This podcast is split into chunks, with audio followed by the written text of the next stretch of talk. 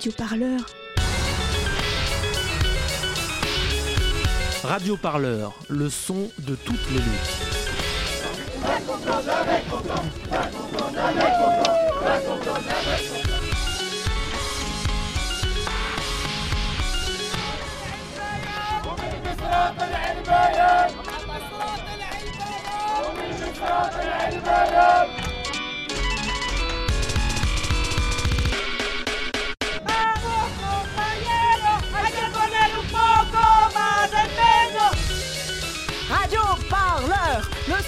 Toutes les luttes. Radio Parleur, le son de toutes les luttes.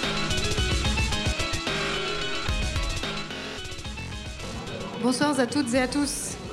Bonsoir, bonsoir et bienvenue dans cette émission spéciale. Je vais parler plus fort parce que sinon personne ne s'entend. C'est une émission spéciale sur les communs. Euh, vous êtes avec la rédaction de Radio Parleur et cette rédaction a travaillé d'arrache-pied avec le bar commun. Euh, le bar commun qui nous accueille ce soir pour leur première soirée dans le vrai monde. Hein, on dit ça pour les mondaines, hein, les premières soirées dans le vrai monde. Euh, le bar commun, c'est un bar associatif d'un genre un peu spécial qui ouvre ses portes au public ce soir. En public, s'il vous plaît. Pouvez-vous faire un peu de bruit, public?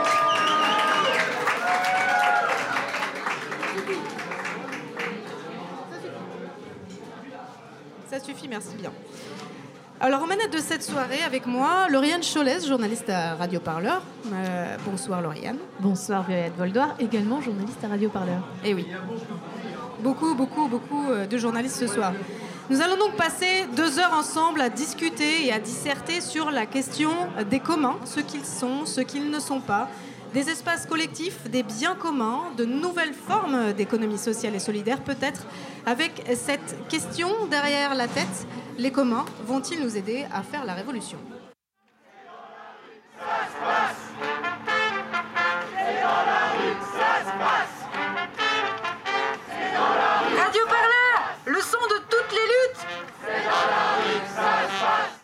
Commencer, il nous faut définir un peu ce terme étrange des communs. Dit-on d'ailleurs un ou des communs, vous le savez Oui, non Bon, moi non plus.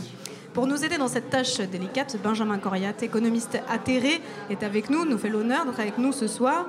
Et puisque dans un commun nous y sommes, Johanna Barrage, du Bar Commun, euh, viendra nous raconter un peu l'histoire de ce projet un peu fou. Autre lieu et même combat. Euh, Enora et Nicolas du Joli Mai, autre bar associatif à Saint-Ouen, se joindra à cette discussion. Ensuite, Lauriane, dans une heure, ce sera de logiciels libres et de coopératives dont il sera question. On parlera un petit peu d'économie, de propriété intellectuelle. On va avoir euh, plusieurs invités pour cela. Euh, tout d'abord, tout d'abord, Copcycle, qui est un logiciel, un logiciel anti-Deliveroo. Euh, vous savez, euh, ces livreurs à vélo qui grillent tous les feux rouges de Paris pour gagner un peine le SMIC. Ensuite, on aura également avec nous Benjamin Guéraud-Pinet de Finacop. Finacop, c'est une coopérative d'experts comptables spécialisée dans l'économie sociale et solidaire. Euh, il nous expliquera un petit peu les raisons de l'engouement grandissant pour les coopératives. Enfin, on accueillera également Lionel Morel, qui est bibliothécaire et juriste, membre du conseil stratégique de la Quadrature du Net. C'est une organisation de défense des droits et des libertés des citoyens sur Internet, mais Lionel est surtout cofondateur du collectif Savoir en commun, qui vise à justement faire de la vulgarisation sur ce qui nous occupe ce soir, la question des communs. Alors avant de vous lancer, avant de vous lancer, euh, cher euh, public, euh, sachez que nous allons faire circuler la parole pour un temps d'échange, d'où l'importance de tenter d'écouter ce qui se dit. Je sais que c'est pas simple. Euh, pour ce faire, June, qui est quelque part, je ne sais pas où elle est, euh, elle est, elle est quelque part dans la salle, elle va faire circuler parmi vous des papiers sur lesquels vous pourrez inscrire des questions ou des remarques. Euh, voilà, sur lesquelles nous reviendrons à la fin de ce temps d'échange. Euh, voilà, vous pourrez poser vos questions directement à nos, invités euh, ce soir. Euh, c'est une manière assez équitable de répartir le temps de parole pour celles et ceux qui sont un peu timides et n'osent pas prendre la parole, euh, surtout dans un, tel, euh, dans un tel contexte euh, en public. Voilà, maintenant que cela est dit, euh, on va pouvoir commencer réellement cette émission, euh, enfin. Euh, commençons, euh, commençons tout de suite.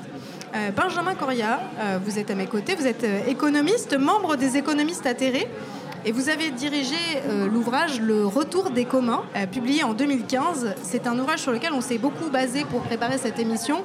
J'ai envie de, vous, de commencer par une question un peu bête. Est-ce qu'on dit le ou les communs? Moi, je préfère nettement la notion les communs, pour la raison qu'il en existe de différentes formes, différemment organisées, euh, différemment gérées, etc. Bon, maintenant, on peut aussi euh, utiliser la notion de le commun pour désigner précisément tout ce qu'il peut y avoir de commun à travers les différents communs. Ah, vous m'aidez pas bien alors. Du coup, on peut dire le ou les, selon Les, ce qu'on veut désigner. Alors, moi, je vais dire les. Vous direz les. Pourquoi vous dites les alors? Alors, j'ai commencé à le dire déjà. Je dis les communs parce que il existe des formes de communs extrêmement différentes. Euh, suivant que euh, on considère euh, un pâturage qui est partagé par différents bergers, ou qu'on qu'on considère un logiciel libre, ou que euh, on considère une base de données en ligne à laquelle tout le monde a accès, on a affaire à des réalités qui sont extrêmement différentes. On a des niveaux euh, d'accès à la partie, au bien commun, si je peux dire, euh, qui est extrêmement différent. Wikipédia, l'accès est universel. Un pâturage, l'accès ne peut pas être universel parce que euh, le bien est épuisable, donc il faut contrôler euh, l'accès. Donc voilà, pour, pour cette raison, je préfère nettement parler de commun au pluriel, parce, pour, pour bien indiquer qu'il y a de- des formes de commun extrêmement différentes les unes des autres. Alors dans l'ouvrage justement que vous avez dirigé, le retour des communs, il est proposé une définition en trois points forts euh, académiques, euh, dont le premier est que euh, les communs, c'est un ensemble de ressources gouvernées collectivement. Ce qui veut dire quoi? Ce qui veut dire que c'est des... On parle de quoi? De ressources naturelles Par exemple, euh, un, bois ou un marais. C'est un, une ressource dont il faut partager l'accès. C'est un commun aussi Si vous voulez, euh, les communs, c'est trois choses. C'est pour ça que euh, n'importe quoi n'est pas un commun. hein. Il faudra y revenir là-dessus. hein. Tout n'est pas dans tout et réciproquement. Absolument. Donc, euh, un com- les communs, c'est précis. C'est trois choses. Après, il y a les biens communs. Après, il y a euh, les choses associatives. Après, il y a. Vous voyez, il faut pas. Il faut. C'est. On a intérêt à avoir des notions bien précisées pour chacune des choses. Bon. Alors, les communs, c'est trois choses. D'abord, c'est une ressource en accès partagé. Ça, c'est indispensable. Alors, cette ressource, elle peut être tangible ou intangible. Elle peut être matérielle ou immatérielle. Alors, ça peut être, je répète, une ressource matérielle, par exemple un jardin qui est en accès partagé, un pâturage qui est en accès partagé, donc qui est ouvert à un certain nombre de gens. Bon. Mais ça peut être aussi une ressource immatérielle, un logiciel libre, hein, par, par définition, ou une base de données euh, d'images, euh, de recommandations euh, médicales, d'informations scientifiques. C'est une ressource, une ressource partagée. Bien. Donc, premièrement, il faut une ressource partagée. Deuxièmement, il faut qu'il y ait autour de cette ressource un ensemble d'ayants droit. Euh, et ces, ces ayants droit, ils peuvent être universels, hein, dans le cas de Wikipédia. Oui, Mais- ça veut dire que mon jardin n'est pas un commun.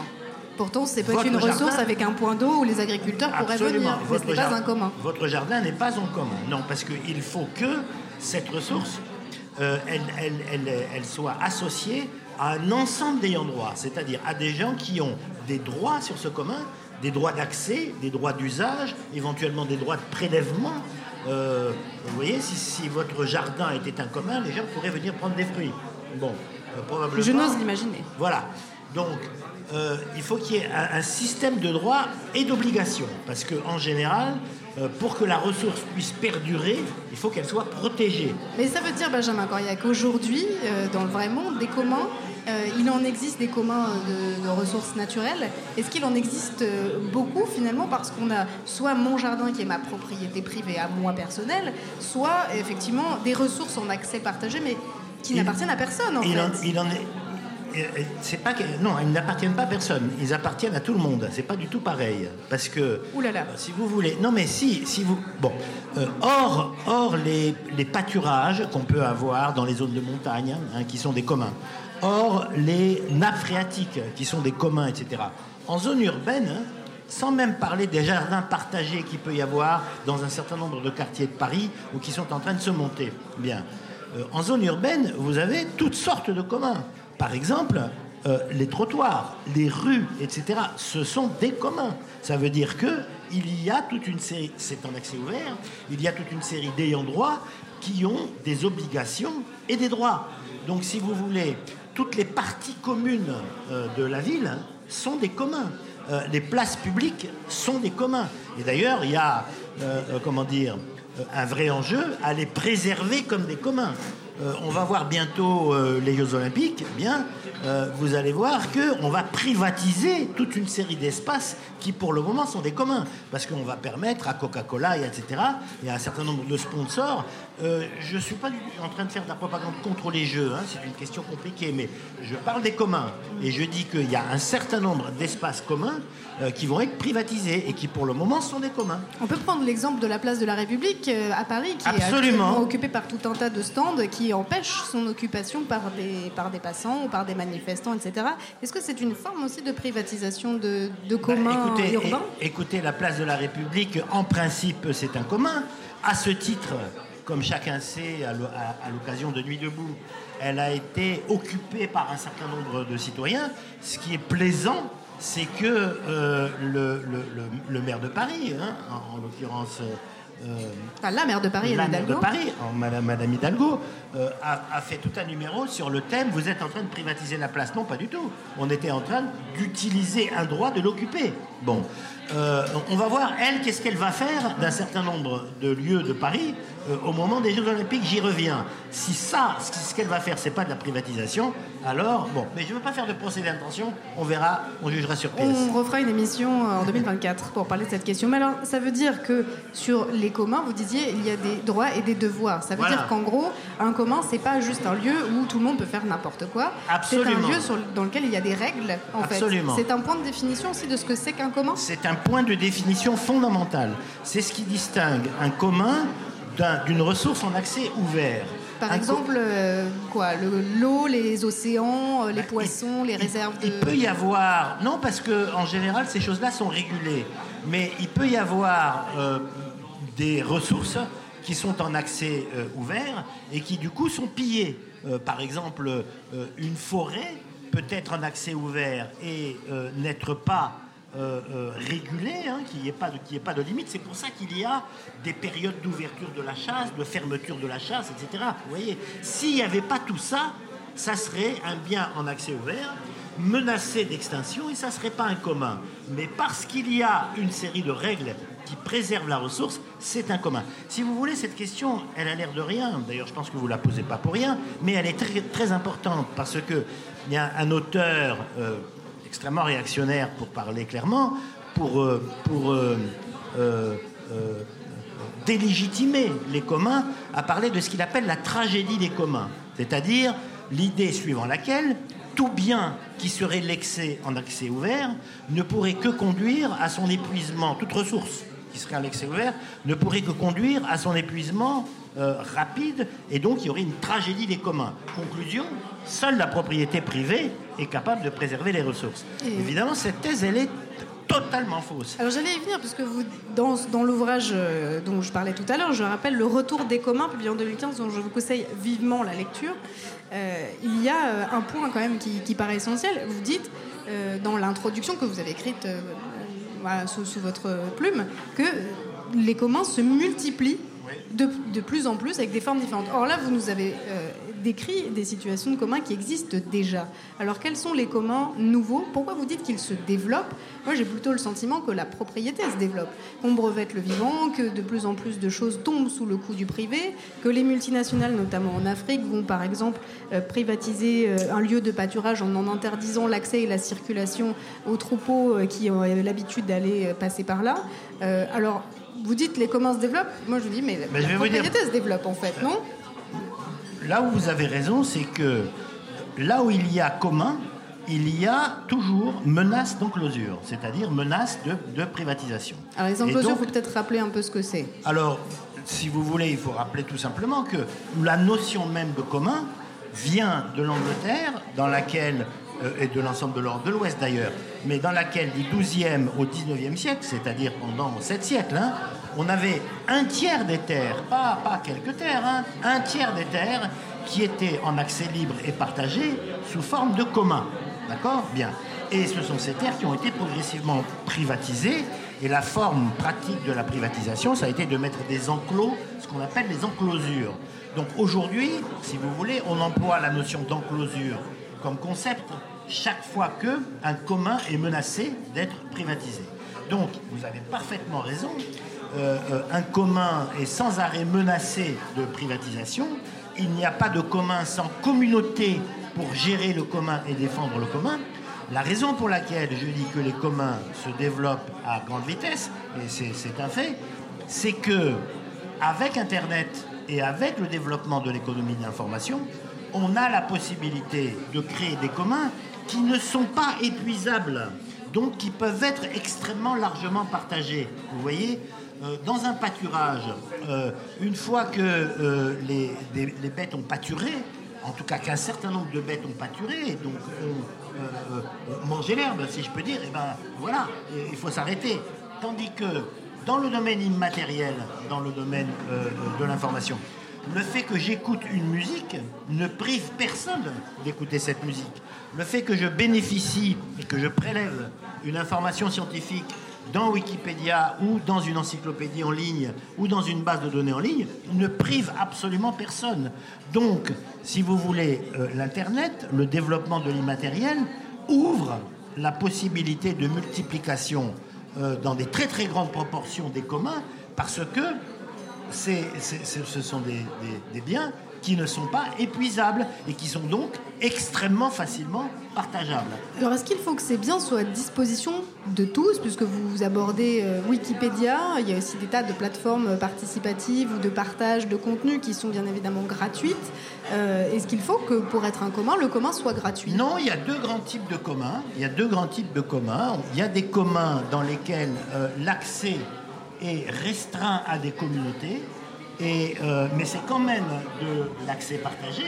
Et c'est restreint à des communautés parce que c'est la condition pour préserver la ressource. Sinon, on la détruit.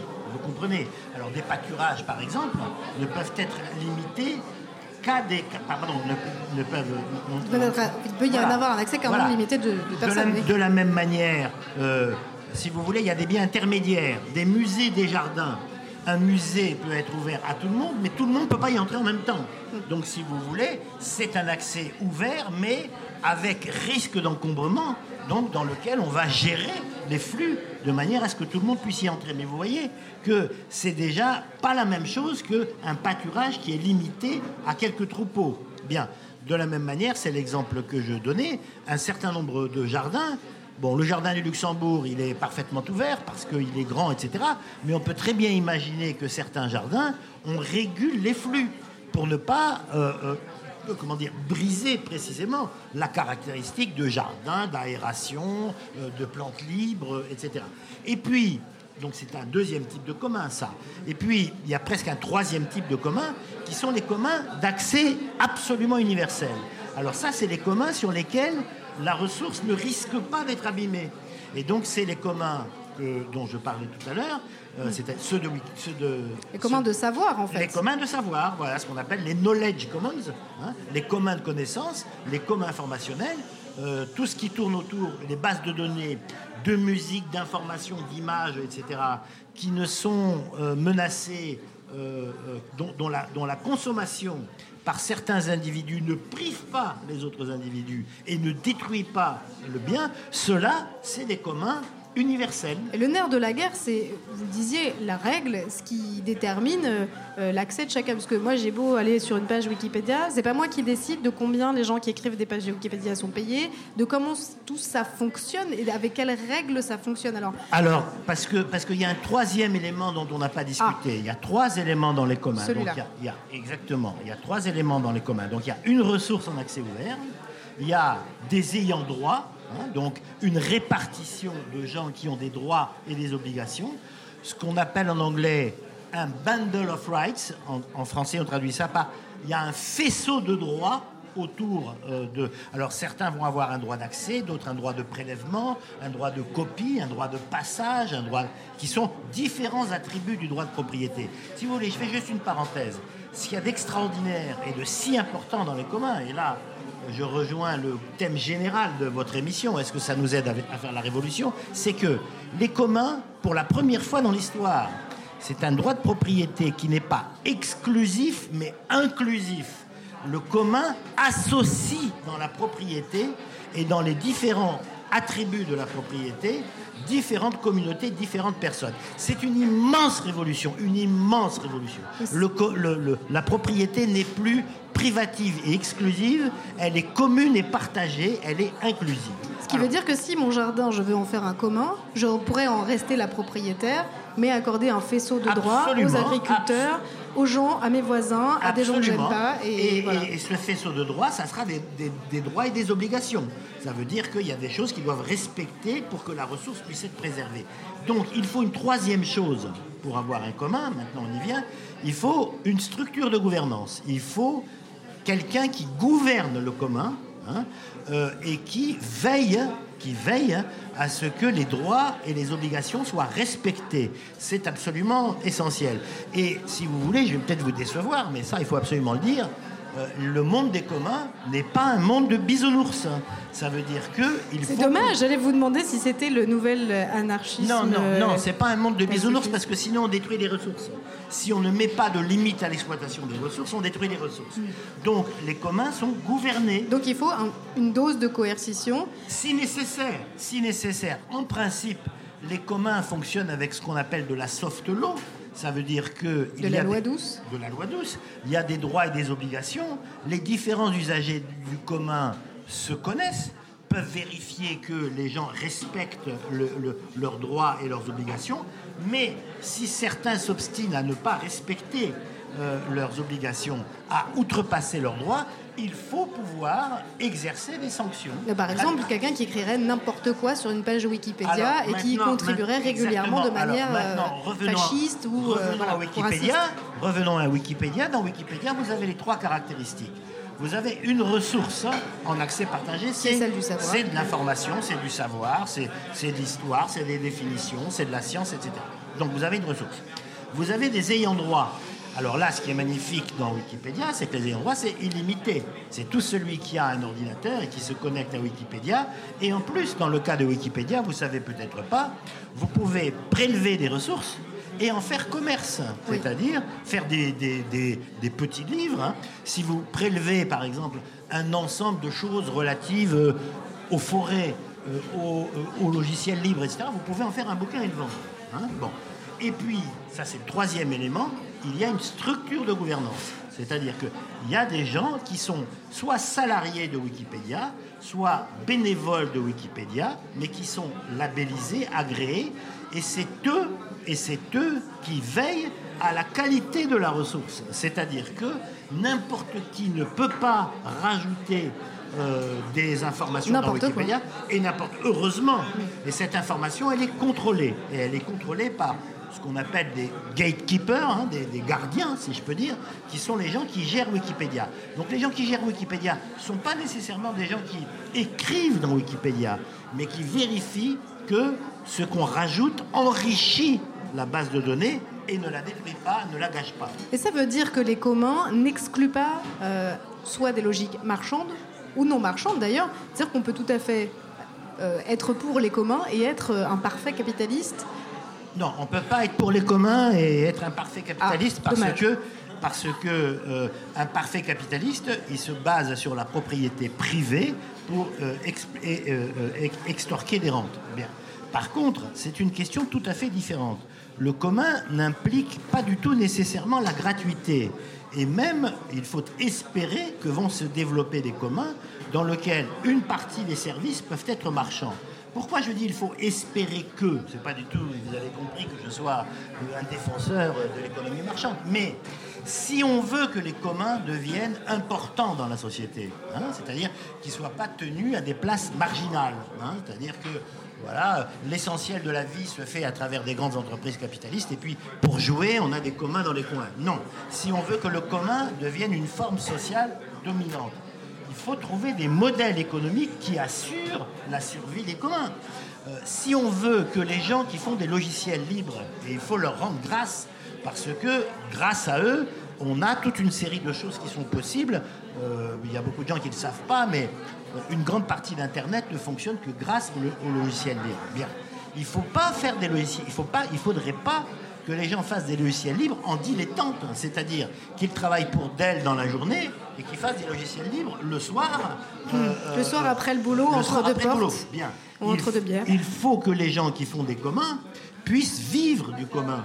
Et donc, de ce point de vue, il n'y a pas d'opposition entre le commun et euh, des, des, des, principes euh, euh, marchands, des principes monétaires, à condition, à condition, j'ai bien dit tout à l'heure, à condition qu'il y ait les trois choses que j'ai dites euh, tout à l'heure, et qu'il y ait, je rajoute alors, lorsqu'il y a du marchand, ce qui n'est pas toujours le cas, qu'il y ait un principe euh, d'équité dans euh, la valeur distribuée. Il faut que la valeur créée soit redistribuée de manière équitable entre ceux qui ont contribué à la créer. C'est pour ça que n'importe quel capitaliste ne fait pas un commun. Un capitaliste, il fait du capital. Alors comme nous ne sommes pas chez n'importe quel capitaliste et que Johanna Barrage euh, du Bar Commun qui nous accueille ce soir est euh, autour de ce plateau euh, avec nous, j'aimerais qu'on... Voilà, on va écouter un, reportage qui a été tourné avant l'ouverture, justement pour qu'on qu puisse avoir une petite idée de ce que vous avez fait, comment vous avez construit ce lieu avant même qu'il n'ouvre. on va écouter ça tout de suite.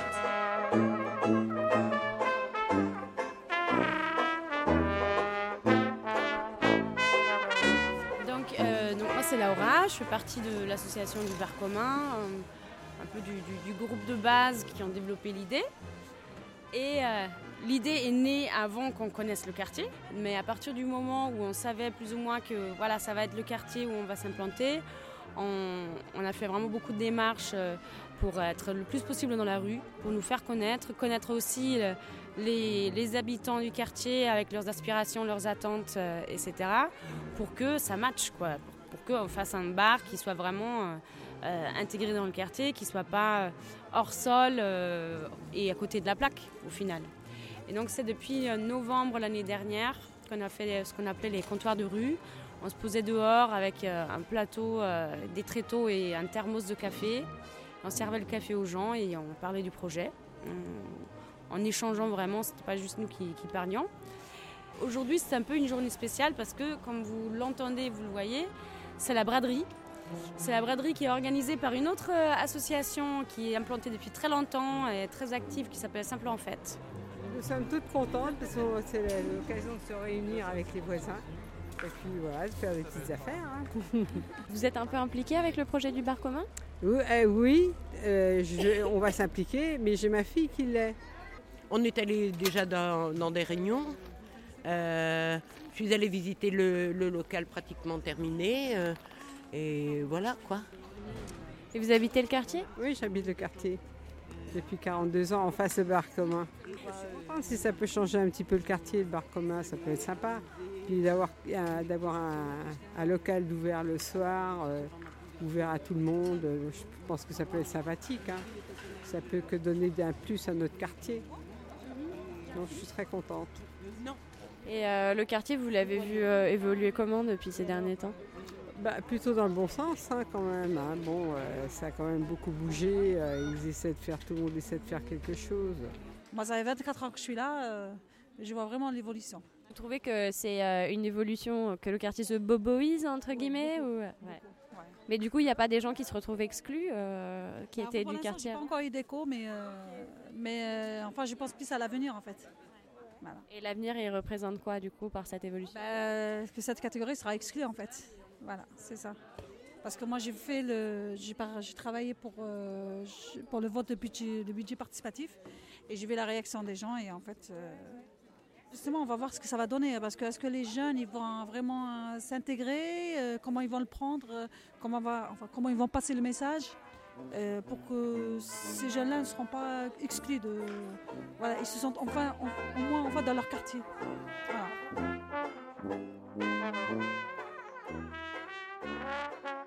Dans la rue, c'est très quand même facile d'entrer en contact avec des gens très différents, vraiment tous les voisins.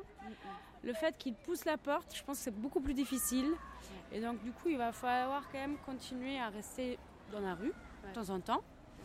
Et, euh, et après, la stratégie, c'est que je pense que les gens, ils sentent quand ils s'insèrent dans la démarche de créer un lieu, euh, pas, pseudo-mixte, mais réellement mixte. Ça m'implique aussi que, oui, ben, les réunions, parfois, elles sont pas comme tu as l'habitude qu'elles sont, qu'elles soient. Elles sont, ça, ça, part plus dans tous les sens. C'est un peu plus lent. Mais si tu le veux vraiment, ben, c'est ça aussi. Voilà, en fait, tu vois, tu t'adaptes. C'est pas juste. Euh, parce que souvent on parle, oui, euh, tout le monde théoriquement veut de la mixité. Sauf que c'est vrai que ça demande aussi que tu vois, d'une certaine manière, tu changes tes habitudes, tu changes certaines choses. Et je pense qu'une fois que tu as un peu déclenché cette dynamique, il faut, faut, la garder. Il ne faut pas qu'à bout d'un moment, on devienne, voilà, euh, on a suffisamment de membres et qu'on arrête de le faire. Et c'est en étant vraiment dehors, euh, en aidant d'autres assos à faire euh, ce qu'ils font et à s'intéresser aussi à ce que font d'autres. Pas seulement, ah, on veut être un endroit mixte, venez chez nous, mais il faut que sincèrement, tu t'intéresses aussi à ce que font d'autres avec voilà, un peu d'autres formes de savoir et de savoir-faire en fait.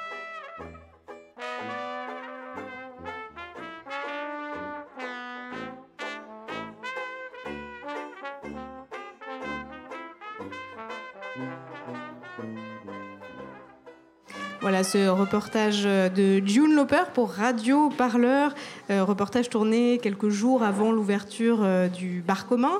Nous sommes donc toujours euh, dans ce bar commun où vous nous accueillez pour votre ouverture, euh, votre grande ouverture ce soir. Nous sommes toujours en compagnie de Benjamin Coria, économiste euh, atterré. autour de ce plateau, nous ont rejoint, en plus de Johanna du bar commun, Enora et Nicolas. je disais tout à l'heure, autre lieu, même combat, puisque vous avez également ouvert un, petit café associatif.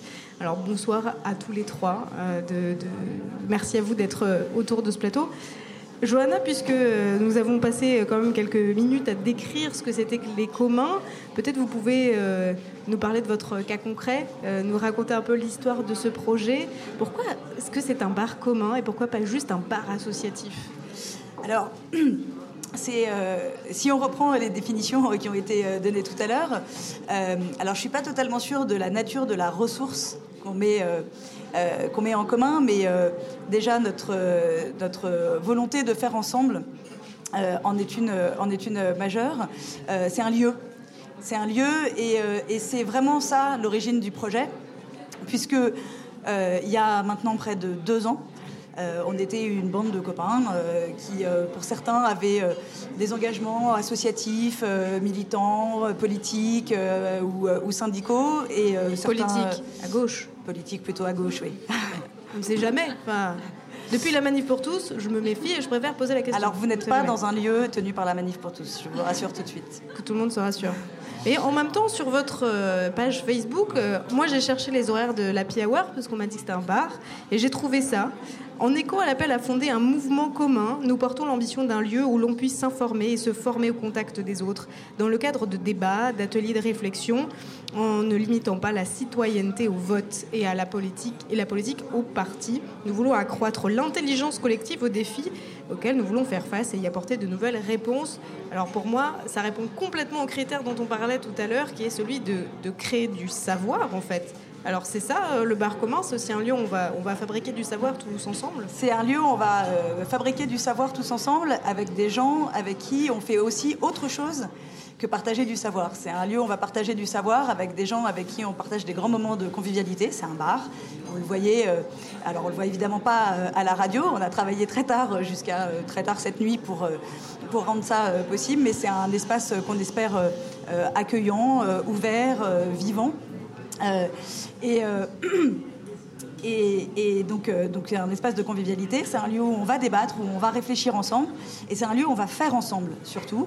C'est un lieu où vont se développer toute une série d'activités de solidarité, de solidarité locale, mais aussi des, activités de création artistique, d'engagement divers et variés, pour que tous ces publics qui sont euh, traditionnellement plutôt euh, des publics de l'une ou de l'autre de ces activités se croisent, se parlent, se rencontrent, alors qu'ils n'ont pas l'habitude de se rencontrer. on va rentrer dans le dur là, on va parler business. Euh, puisqu'on parlait tout à l'heure d'une ressource partagée à la répartition des profits équitables. Alors combien vous êtes de salariés au bar commun? Est-ce que déjà vous avez des salariés? Alors nous sommes. La réponse est très simple, c'est zéro. Zéro. On est Bien. Entièrement une équipe de bénévoles.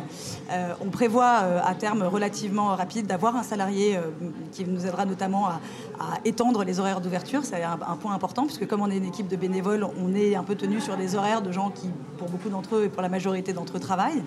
Euh, et donc euh, aujourd'hui, on, est capable, euh, avec, avec nos ressources, d'ouvrir 5 jours par semaine et, plutôt et, en semaine plutôt l'après-midi. Et on espère pouvoir bientôt ouvrir plus largement. Mais pour l'instant, on n'est que des bénévoles. Et même quand l'équipe s'agrandira, on restera d'abord une équipe de bénévoles, puisque c'est vraiment ça qui est le cœur du projet. Euh, c'est euh, c'est en travaillant ensemble à ce projet, en servant ensemble derrière le bar, en venant le matin euh, pour nettoyer après les soirées. Et, surtout, on en parlait tout à l'heure, en gouvernant ensemble cet, espace à travers l'association Le Bar Commun, qui est une association classique, une association loi de 1901, avec un bureau, avec... un, un conseil d'administration et un bureau pas tout à fait traditionnel quand même, parce que nous n'avons pas de président. Euh, voilà, le bureau est entièrement collégial. On a découvert à l'occasion de ce projet que c'était possible. On n'est pas obligé de désigner euh, une tête euh, unique qui. Qu'est-ce que ça change concrètement pour vous? C'est-à-dire que vous prenez réellement les décisions en commun? On prend réellement les décisions en commun. Alors évidemment, dans ces instances Donc de vous vous engueulez forcément, puisque quand on prend des décisions en commun, on s'engueule, on arrive à un consensus ou pas. Mais Alors, on s'engueule, vous acceptez alors le conf- que le conflit fasse partie de votre mode de gouvernance ou pas? Depuis qu'on a vraiment commencé, notamment depuis qu'on a vraiment commencé les travaux, les engueulades sont limitées. Et je pense qu'elles reprendront quand on reparlera de choses abstraites. Mais la nécessité de, faire ensemble ce, lieu et de l'ouvrir aujourd'hui a quand même très largement contribué non seulement à diminuer les conflits, même s'il n'y en avait pas euh, beaucoup de d'important, euh, mais surtout euh, à discuter avec, euh, avec des gens qui ne ressemblent pas forcément à l'équipe initiale, qui sont rentrés au fur et à mesure du projet, qui, dont on aurait pu penser qu'ils avaient d'autres goûts et d'autres envies, mais où on n'a pas, ça s'est absolument pas traduit par des confrontations. Et aujourd'hui, nos plus grandes engueulades sont sur la couleur de, de- de- des poteaux qui sont derrière nous, dont on ne sait pas encore s'ils seront bleus, rouges ou, ou- ou jaunes. Mais ce qui concerne l'essentiel, euh, à ce jour, les conflits sont très limités. Quelles sont les règles sur lesquelles euh, il ne fallait pas transiger Parce qu'on parlait tout à l'heure d'un faisceau de droit, mais ça veut dire que derrière ce bar, il, va y avoir de l'argent, il va y avoir une caisse. Euh, Qu'est-ce qui va devenir de cet argent, par exemple? Est-ce que vous avez statué sur les règles de... Voilà, où va le pognon? Eh ben, le pognon, il va à, euh, il va, on l'a dit, à la possibilité d'embaucher quelqu'un assez, assez rapidement, et il va uniquement dans le bar et dans les activités qui seront développées dans le bar. Donc c'est un bar euh, qui, ne- qui est marchand, mais qui ne générera pas de profit. C'est un bar qui ne générera pas de profit. D'ailleurs, nous sommes une association de loi 1901, donc on ne peut pas générer de profit autre que ceux Oui, qui sont en plus, vous n'avez pas le droit. bar. Eh oui, sinon, on n'a pas le droit. Alors euh, Benjamin Corrier, justement, puisque nous avons là euh, un cas concret, nous y sommes et en plus nous en parlons tous ensemble, est-ce que le, le bar commun, selon son mode d'organisation associatif, mais néanmoins essentiellement composé de bénévoles, vous paraît correspondre à ce qu'on peut attendre légitimement d'un commun? C'est assez, euh, c'est assez atypique euh, par rapport à ce qu'on connaît des communs, mais je, pense que oui, il peut légitimement euh, revendiquer de constituer un commun. hein. Alors là, on- peut, si, je reprends mes catégories, hein, ce que je comprends hein, de la manière dont vous fonctionnez ou dont vous souhaitez fonctionner est très cohérent avec, avec les définitions. La ressource, bah, vous mettez à disposition euh, un espace et un lieu de socialité. Et même au-delà, si j'ai bien compris, vous entendez prendre des initiatives, euh, faire venir des gens, faire se rencontrer des gens, etc. Donc, euh, vous mettez bien une ressource à disposition et qui est, partagée. Et puis, il y a un système de, il y a un système de droits et d'obligations. hein, euh, on aura un règlement intérieur. voilà, autour de cette ressource. Puis on imagine bien, parce que je veux dire, sinon, euh, les ressources, la ressource que vous constituez serait rapidement euh, détruite, détériorée, etc. Et pour ça, c'est gouverné. Bon, alors, l'existence de euh, flux d'argent, encore une fois, euh, je l'ai dit depuis le début, et ignorant absolument la manière dont euh, le bar fonctionnait, n'est pas en soi un élément discriminant sur l'existence ou non d'un commun. Parce mais- que toute la question, c'est euh, comment, euh, comment est généré ce flux d'argent, à quoi il sert, comment il est réparti, etc. Oui, mais est-ce qu'il n'y a pas une question de la d'ordre de la fonction sociale en fait. C'était ça mon plan secret, c'était de vous amener euh, Oui. euh, de- vers cette, ce chemin-là, car en réalité, si le bar commun peut nous intéresser sur le- le- la question des communs, c'est bien parce qu'il entend remplir une fonction euh, sociale. Enfin, Jonah l'a très bien dit. Euh, il Oui. s'agit de rassembler des associations de quartier, ça a été dit aussi dans le reportage, puisque oui, il s'agit de rassembler des gens autour de quelque chose de, de social, de l'ordre du lien, du partage de connaissances, de savoir, voire même de savoir-faire. Il y aura peut-être des cours de broderie. On Bah, sait de savoir-faire, euh, on a déjà très largement commencé avec euh, cette grande phase de travaux, euh, qu'on a, qu'on, vient de terminer, à peu près. Ça a été un moment vraiment essentiel parce que c'est vraiment ce qui a permis à plein de gens du quartier de pousser la porte. Et je ne dirais pas de nous aider, puisque nous, c'est eux aujourd'hui, et, de manière, de, manière qui, ont dépassé nos espérances les plus folles quand on est, quand on est rentré dans ce projet. On a eu des- des- des- des moments assez épiques euh, où on était à 3-4 bénévoles euh, à, à étendre de l'enduit mal euh, sur les plafonds et sur les murs. Et, euh, et voilà, et c'est euh, c'est Ahmed qui est là euh, dans la, dans, dans- dans la salle aujourd'hui, euh, qui est rentré en me disant Mais qu'est-ce que vous faites Euh, Vous faites Je vais vous montrer comment quoi, on pose de l'enduit parce que là, ça va pas marcher comme ça. Et, euh, et voilà, et aujourd'hui, c'est un pilier du bar commun euh, avec nous. Est-ce que c'est important ça? Et pourquoi est-ce que c'est si important? Et nous, c'est poser de l'enduit. Euh, oui, de poser de l'enduit, déjà d'une part, c'est-à-dire de ne pas avoir son papier peint ou sa peinture qui se barre au bout de, de deux heures. Euh, et qu'en quoi c'est important justement que la notion de, de fonction, cette, cette notion de fonction sociale de la propriété dont vous parlez, dont il est question dans, ce, dans cet ouvrage sur les communs que je, je- je citais tout à l'heure, euh, pourquoi c'est si important finalement? Puisque vous disiez, les communs, c'est pas non plus euh, l'abolition de la propriété privée. Non. C'est pas quelque Si, chose si. qui... C'est ah, l'abolition de la propriété privée ou c'est son renouvellement avec un autre Non, contenu Attention, attention. Il y a propriété et propriété privée. Donc c'est un aïe, renouvellement de la propriété, euh, mais c'est la fin de la propriété privée conçue comme exclusive. Donc euh, je veux dire, c'est ça qu'apporte euh, les communs, le mouvement des communs, la théorie des communs. C'est un concept de propriété qui est de la propriété partagée et pas de la propriété privée exclusive. Donc, euh, il ne faut pas... Parce que vous voyez bien, hein, c'est très significatif. Vous dites, c'est la fin de la propriété privée, machin et tout. Comme si la propriété ne pouvait être que privée. Non, la propriété peut être partagée, elle peut être collective. Donc il faut bien distinguer euh, propriété et propriété privée. Le fondement du capitalisme, c'est la propriété privée exclusive. Bon.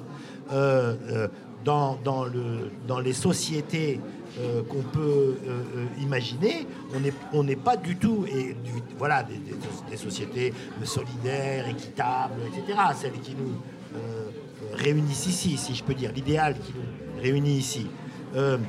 C'est ça qu'apportent les communs. C'est que pour la première fois, on sort du dilemme de 0-1, c'est-à-dire où c'est de la propriété privée exclusive, ou c'est de la propriété publique, étatique, bureaucratique. Ben non. Mais justement, de quand pro- elle n'est pas exclusive, vous le disiez tout à l'heure, elle est inclusive. Ce qui veut Elle bien dire qu'il y a du Oui. social là-dedans, où je m'y connais pas. On est d'accord, on est d'accord. Mais ce que je veux dire, c'est que c'est plus de la propriété privée, c'est de la propriété partagée. Oui, bien sûr. Bah, justement, de partage, je, il est. vous, je vous relevais, si je peux dire. euh, voilà, Vous me releviez. Sur, sur l'idée, enfin, je relevais vos propos euh, sur. euh, non, sur euh, l'idée euh, De la fin de la propriété privée. de la fin de la Au cas où nous- vous seriez venu collectivement vous réjouir de la fin de la propriété privée, désolé, mais c'est pas ça notre question. Non, Mais, non, attention, vous refaites euh, la même confusion. Euh, oui, nous allons bien vers, en tout cas je l'espère, euh, la fin de la propriété privée, mais pas pour autant de la propriété tout court. C'est ça, ça la distinction. Je vais me mettre un post Voilà. Puisque Voilà. nous parlions justement de partage et de propriété partagée, euh, le Joli Mai, euh, en la présence de Nicolas et Nora qui nous ont rejoints autour de, de ce plateau, vous avez ouvert un bar associatif euh, dans, dans un esprit assez voisin de celui de, de- du bar commun. Est-ce que vous pourriez nous, nous en parler un peu Parce qu'il y a... Il y avait une question un peu territoriale aussi autour du Joli Mai, puisque c'est pas très loin d'ici, c'est à Saint-Ouen, en dehors du périphérique. Je disais pour tous les Parisiens et les Parisiennes qui nous écoutent par millions, ce n'est pas très loin. Euh, voilà, mais est-ce que vous pourriez nous, raconter un petit peu, euh, euh, déjà, où est exactement situé ce bar associatif que vous avez monté il y a quelque temps déjà? Alors, il est situé à Saint-Ouen, place du 8 mai. C'est pour ça qu'on l'a appelé Joli Mai en, en hommage à Chris Merker. Et en fait, c'est vraiment une question de territoire. C'est-à-dire que notre histoire est un peu différente, même si le résultat euh, se ressemble. En fait, euh, c'est une place qui euh, est occupée par un, un- très intense trafic de drogue et qui s'est intensifié en fait depuis une dizaine d'années, juste à côté de l'école de, de certains de nos enfants, parce qu'on est plusieurs habitants du quartier. Et en fait, il y a deux ans, à peu près comme vous quand vous avez imaginé euh, le- ce projet du bar commun, en fait, on- une, une grenade euh, a été retrouvée devant l'école. Une En grenade, fait, il s'avère que une grenade grenade fumigène, mais Ah. à l'époque, on l'a pas su. Donc, équipe de déminage, les enfants ont été euh, euh, parqués en fait dans l'école. Et en fait, euh, finalement, c'était pas si grave. Et, en fait, ça nous a servi un peu d'élément déclencheur en se disant, il faut absolument que, euh, en tant que citoyen, on se réapproprie le quartier.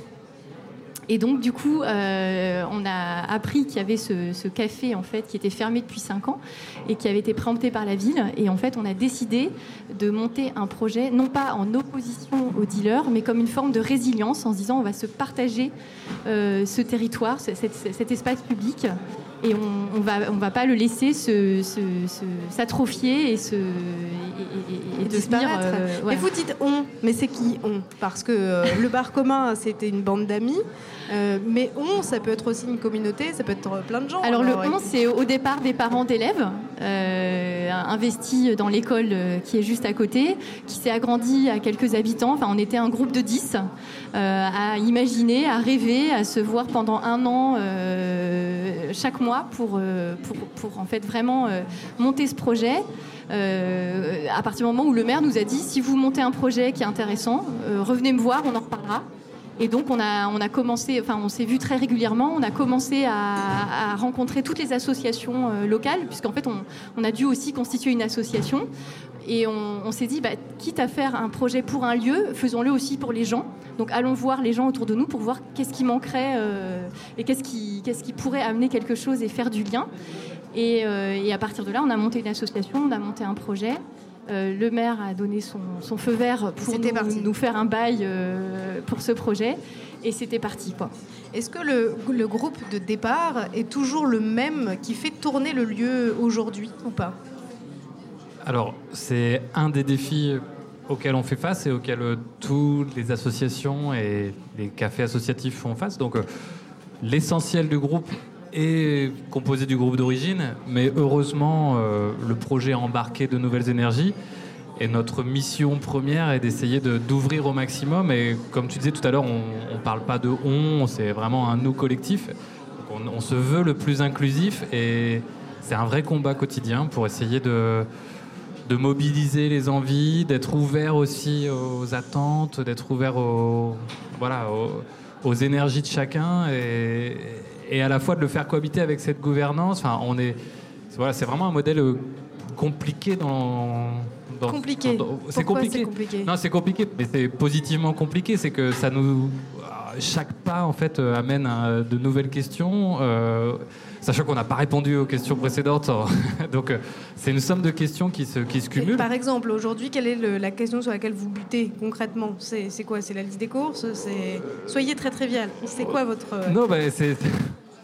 Non, non, mais compliqué euh, parce que parce que c'est enfin pour moi compliqué c'est pas euh, ouais c'est riche euh, c'est riche mais la, complexité pour moi elle est, vraiment positive dans le sens où elle nous elle nous oblige en fait finalement on partait d'une idée et en fait des énergies font naître d'autres d'autres choses qui du coup font un peu bouger le projet et c'est ça qui est, qui est génial c'est qu'en fait notre idée initiale, elle était d'ouvrir un lieu. Le lieu, il est ouvert. Et en fait, maintenant, ce lieu, il foisonne. Est-ce que ça marche Je veux dire, bon, on va parler très crûment, mais est-ce que les dealers sont partis Est-ce que vous avez chassé les dealers du, du Non. Saint-Ouen ou pas Non, mais comme le disait Noah, on n'est pas en guerre contre les dealers. Enfin, je veux dire, nous, on n'a pas cette mission de, on n'est pas des évangélistes. euh, de- Donc, en fait, nous, no- voilà, c'est de la cohabitation. C'est juste de dire, ce lieu, vous l'avez préempté euh, mois après mois, année après année. Mais il vous appartient pas. Enfin, c'est hyper intéressant cette notion de commun, c'est que vous parliez des trottoirs communs, vous parliez de la rue commune. Bah, cette place, elle, est- elle appartient à tout le monde. Et en fait, elle était devenue euh, complètement préemptée par un autre business, un autre modèle économique euh, qui avait euh, écrasé tout le reste. Sur cette place, il y a, il y commerces. il en reste plus qu'un, avant qu'on réouvre le nôtre, qui n'est pas un commerce, mais qui est un lieu de vie. Il n'y en avait plus qu'un d'ouvert. Il y a encore deux autres commerces qui sont rideaux fermés depuis 10 ans ou je ne sais combien, parce que ces, ces- gens ont occupé l'espace. Donc notre, notre mission, elle est juste de dire euh, on va vivre ensemble, euh, on va redresser un peu le regard, on va être un petit peu moins. euh, et on va créer un lieu de, de rencontre. Est-ce que ça marche? Est-ce que vous, je sais pas, est-ce qu'ils connaissent vos prénoms Est-ce que vous connaissez les leurs Est-ce que les gens qui viennent au bar euh, se, se- Non, mais c'est vrai. Non, enfin, non, parfois, euh, ça peut aussi créer des Mais situations. euh, Quand je parlais de complexité, ça, ça fait partie de la complexité. C'est quel lien, quelle, quelle relation on veut entretenir avec ce public-là, parce que c'est un public et- auquel on fait face tous les jours. Donc ça nous a, ça a généré des questionnements, des débats. Et aujourd'hui, la relation, elle est, ouais, la relation est plus simple que ce qu'on imaginait. C'est qu'en fait, on est dans une ignorance euh, polie. En fait, euh, ils- Ça a ramené de la politesse, quoi. ils sont là, voilà, ils sont là, ils savent qu'on existe, alors ils savent la mission qu'on s'est donnée à travers ce lieu. Donc ils ont compris qu'on n'était pas euh, ennemis justement, qu'on cherchait pas à, à leur faire du tort, que simplement on cherchait à organiser des activités pour les familles, pour les habitants, pour les enfants. Et c'est des thèmes qui encore un peu leur parlent. Donc euh, finalement, ils ont compris que notre mission était autre. Que vous n'étiez pas une, con- une concurrence. voilà, on n'était pas en concurrence et que du coup on leur on leur cherchait pas de, de difficultés et finalement donc voilà euh, la, cohabitation, euh, cohabitation passive même si elle n'est pas agréable même si elle n'est pas confortable parce qu'elle est bruyante parce qu'elle est euh, Mais les, gênante. les voisins, c'est jamais agréable. Qui qui qu'ils soient. Enfin, non ça, mais on peut quand même apprendre à connaître ses voisins mais cela c'est un peu plus compliqué que des voisins traditionnels. Ah, justement, Benjamin Coria, c'était aussi une question que je voulais euh, vous poser à vous. Euh, puisque euh, dans le commun, il y a, y a le début de communauté. Et on le voit dans les deux exemples dont nous ont parlé euh, Nicolas et Nora et Johanna au sujet des, des bars associatifs. Il y a quand même une communauté qui porte un projet, alors que ce soit une communauté euh, euh, affective, une bande d'amis, ou alors un projet commun de parents d'élèves, en l'occurrence, qui sont confrontés à la même situation. Il y a quand même quelque chose d'un groupe, d'une communauté qui tient la chose. Est-ce que ça veut dire qu'on ne peut avoir que des projets comme ça, locaux, qui tiennent à la communauté qui les a montés? Ou est-ce qu'on peut imaginer que le commun s'étendrait de manière beaucoup plus globale? Ah oui, très très bonne question. Très très bonne Merci. question. Et- Non, J'ai non, beaucoup très, très travaillé. bonne question et très difficile, très difficile, mais qu'il faut absolument se poser.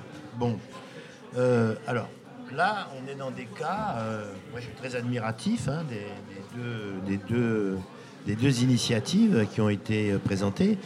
On est dans des cas dans lesquels il y a une communauté euh, qui a euh, décidé de fabriquer euh, un espace, bon, qu'on va appeler un commun. Bien.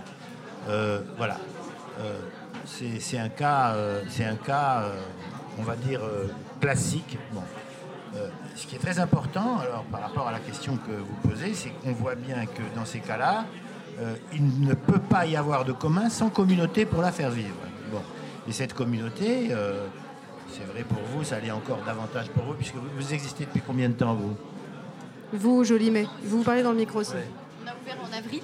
Ouais, on a ouvert en avril, mais ça Bon. fait un an et demi qu'on a monté l'association. Voilà, je, je pense que euh, comme, comme tout commun, euh, comment dire, vous, vous allez, vous vous êtes déjà heurté à des questions non prévues et vous en affronterez encore de nouvelles. Voilà, ceci pour dire que s'il n'y a pas une communauté qui fait vivre le commun, euh, il disparaît. hein. Le commun n'existe pas sans communauté. Alors maintenant, la question que vous posez, euh, c'est, peut-on euh, imaginer des grands communs hein, voilà, sachant que la question de quelles sont les communautés qui peuvent supporter ces communs?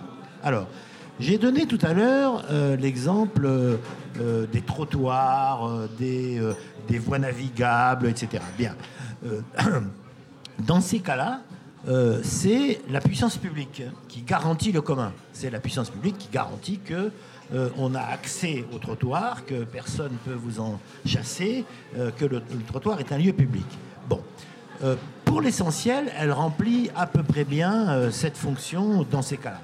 Mais il y a aussi des situations dans lesquelles le fait qu'il n'y a pas de communauté et où c'est seulement la puissance publique peut donner lieu à toutes sortes de travers, d'abus de pouvoir, euh, de mauvaise gestion, euh, de prévarication, de corruption, etc.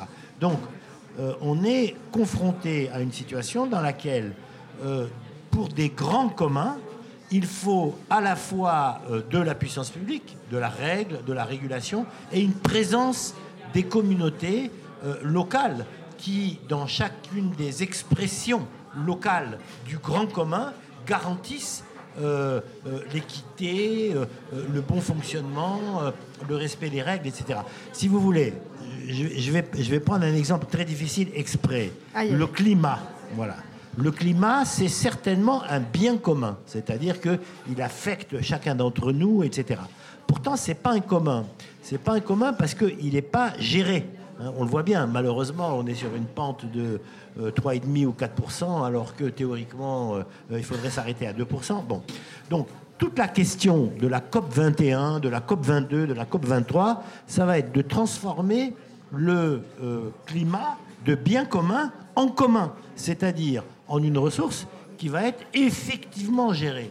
Alors là, on a des difficultés parce qu'il va falloir à la fois des traités internationaux, de la régulation nationale et des communautés locales. Si les communautés locales ne veillent pas euh, au fait que euh, euh, protège localement l'atmosphère, que on ferme les endroits polluants qui ne respectent pas la réglementation, il ne se passera rien. Donc, la réponse à votre question, c'est il faut toujours une communauté, de la communauté, même pour les grands communs, sauf que pour les grands communs, voilà, comme, comme le climat, euh, les océans, vous voyez, par exemple, les océans, pareil, c'est un bien commun, c'est pas encore un commun, parce que les bateaux déchargent à peu près tout ce qu'ils veulent euh, euh, en mer, et souvent ils attendent même pas la pleine mer. Moi, je rêve, je dis ça comme ça, hein, je rêve que Greenpeace, ou l'équivalent de Greenpeace, est un droit de police. Ça veut dire qu'il puisse arraisonner les bateaux qui ne respectent pas la réglementation. Et donc, dans ce cas-là, comment dire, on transformerait le bien commun en commun. Voilà, donc je réponds à votre question. C'est possible, c'est possible, mais vous voyez, il faut une articulation, hein, euh, il faut une articulation de choses, mais les communautés ont leur rôle à jouer, évidemment. Alors, puisque nous avons eu fort peu de questions euh, du public et que nous avions prévu un petit temps d'échange avec le public, euh, il y a déjà une question à laquelle euh, il m'a répondu. Peut-on créer des communs du 21e siècle? Bon, oui, là je pense qu'on a quand même à peu près répondu à cette question. On va encore en reparler derrière. Peut-être une dernière petite question et puis on va vite vite passer à la suite puisque nos invités suivants nous attendent. Il y a. Alors, il y a deux questions. Il y a la République, Res Publica correspond-elle à la définition de commun? Alors, je demanderais de, de tenter une définition assez simple, parce que effectivement, dans la mesure où euh, dans les républiques que Bon. nous connaissons, il y a tout un tas de services publics qui sont euh, vendus. Euh, J'imagine que c'est à ça que, que doit mener ce- cette question. Mais voilà, est-ce qu'on peut dire que les choses publiques sont des communs? Et donc, par extension, les services publics aussi? Ben, on, on est en plein dans le prolongement de la discussion que j'ai euh, engagée tout à l'heure et qu'on a engagée tout à l'heure. Pourquoi? Parce que, euh, en principe, en droit romain, et ça nous, ça nous vient du droit romain, euh, le- la res publica, c'est la chose commune. Bien. Il s'est trouvé qu'au cours du temps. La chose publique. Non, non, c'est la chose commune c'est la chose aussi. commune. C'est la chose commune. Et c'est la chose commune qui n'est pas appropriable privativement. C'est la définition même euh, du droit romain. C'est ce qui n'appartient à personne ou c'est ce qui appartient à tout le monde C'est ce qui appartient à tout le monde. C'est pas ce qui appartient à personne. Ce qui appartient à tout le monde. C'est pas du tout pareil. Je suis. Bien. Oui, absolument. On va lui mettre un stick sur le front. Euh, bon, alors, il s'est trouvé que, historiquement, si je peux dire, les res euh, pu- publicae, les choses euh, publiques, ont été gérées administrativement par la puissance publique. Alors, moi, je ne veux pas jeter la pierre systématiquement. Il y a des cas dans lesquels la puissance publique s'est, euh, euh, comment dire, a assumé ce rôle de gestion euh, de la chose publique, de la chose commune, au profit de tous, et l'a fait de manière propre. Mais il y a aussi de nombreux cas dans lesquels la puissance publique, disposant du droit de gestion de la chose publique, s'est arrogé des droits euh, de vente, des droits d'aliénation, des droits de limitation d'accès, etc. Et donc dans ce cas-là, on est ramené au cas précédent, on a besoin des communautés de citoyens pour restituer à la chose publique sa vocation commune. Donc Voilà. la ZAD, c'est euh, c'est un commun. Alors la ZAD, euh, ça dépend comment, comment elle, est, elle est conçue et construite, mais elle, elle a des dimensions du commun, incontestablement. Bah, elle réveille aussi le sentiment du commun, puisqu'elle se, elle se elle- manifeste à des endroits où il y a privatisation. Donc, euh, Voilà, c'est- en tout cas, c'est des outils de lutte contre les enclosures, incontestablement. Bien, bien. Alors, Johanna, oui, bah, alors, tu auras le, mot de la fin, puisqu'après, euh, je vais passer la main euh, à, la deuxième partie de cette émission. Non, c'était juste pour, prolonger sur cette notion de communauté, où je pense que c'est très important de dire que, euh, bien sûr, qu'il y a une communauté qui gère le commun et qui, qui est à la fois l'ayant droit et, le propriétaire du commun, mais c'est très important de rappeler que cette communauté, elle n'est pas prédéterminée, elle n'est pas nécessairement prédéterminée, et que la volonté d'en faire partie, et en tout cas nous c'est ce qu'on essaye de faire ici, la volonté d'en faire partie, la volonté de participer, la volonté de partager ensemble, c'est ça qui crée la communauté davantage qu'une définition a priori qui serait euh, euh, le quartier stricto sensu ou telle ou telle partie de la population. Et c'est cette volonté-là d'en faire partie qui garantit, je pense, dans, cette gestion commune, le fait d'avoir des rapports entre les membres de cette communauté qui ne soient pas que des rapports euh, unilatéraux, soit descendants, soit... euh, euh, là, nous, quand on, a parlé de social tout à l'heure, on a parlé de solidarité, nous, on ne conçoit pas du tout ça comme le fait que les gens du bar commun vont aller aider le quartier. C'est absolument Vous pas comme pas, ça. vous n'allez pas civiliser le Ah bah, y a- quartier il y a- il y a- autour de vous, voilà, ce- tel ce- des ce colons quartier, euh, en ce quartier, ce quartier, ce quartier, c'est le nôtre. Même quand on y arrive, quand on n'y habite pas aujourd'hui et qu'on fait partie de cette équipe. Et en tout cas, euh, c'est- euh, c'est un espace réellement partagé. Enfin, en tout cas, c'est ce, ce dont on rêve. Et, et c'est ce que ces semaines de préparation et cette ouverture ce soir, j'espère, réussissent à démontrer. Écoute, merci d'avoir conclu en, mettant l'accès sur l'ouverture de la communauté, puisque la communauté, si elle est fermée, elle, est, devient communautariste et donc euh, ne s'occupe que de ses propres intérêts.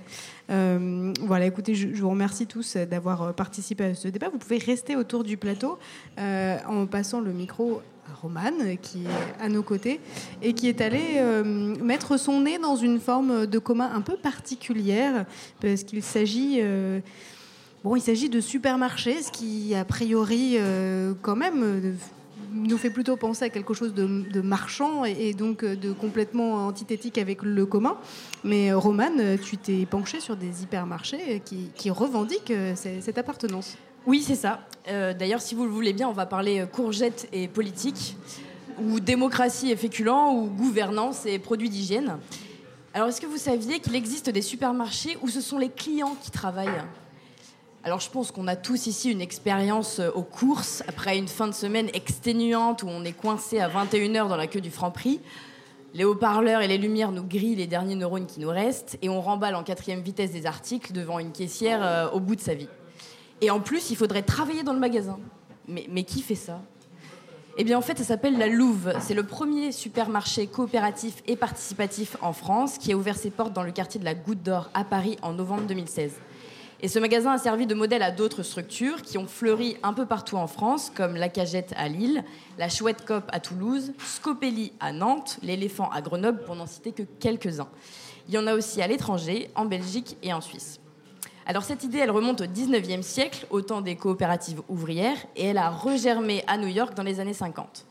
Et c'est donc un New-Yorkais, Tom Booth, qui a transplanté cette idée à Paris en 2010. Et ça marche très bien. On comptait 4300 membres nourris par la Louve en février dernier. Donc un endroit où les clients sont propriétaires et travaillent dans le magasin. Alors euh, pourquoi certains brandissent leur caddie et crient à la révolution de la consommation? Eh bien le premier mot c'est coopératif. Pour y entrer, les adhérents ont payé des parts sociales de la coopérative à hauteur de 100 euros ou 10 euros pour les bénéficiaires des minima sociaux. Et à chaque assemblée générale, une personne égale une voix. Alors à part pour frimer et dire que vous possédez un supermarché, qu'est-ce que ça change? Eh bien imaginez pouvoir débattre de tout dans le magasin. Car les adhérents peuvent proposer des produits à la vente en essayant de respecter au moins un critère entre le bio, la provenance locale, l'éthique et le côté durable. Mais ils débattent aussi de l'organisation globale du magasin.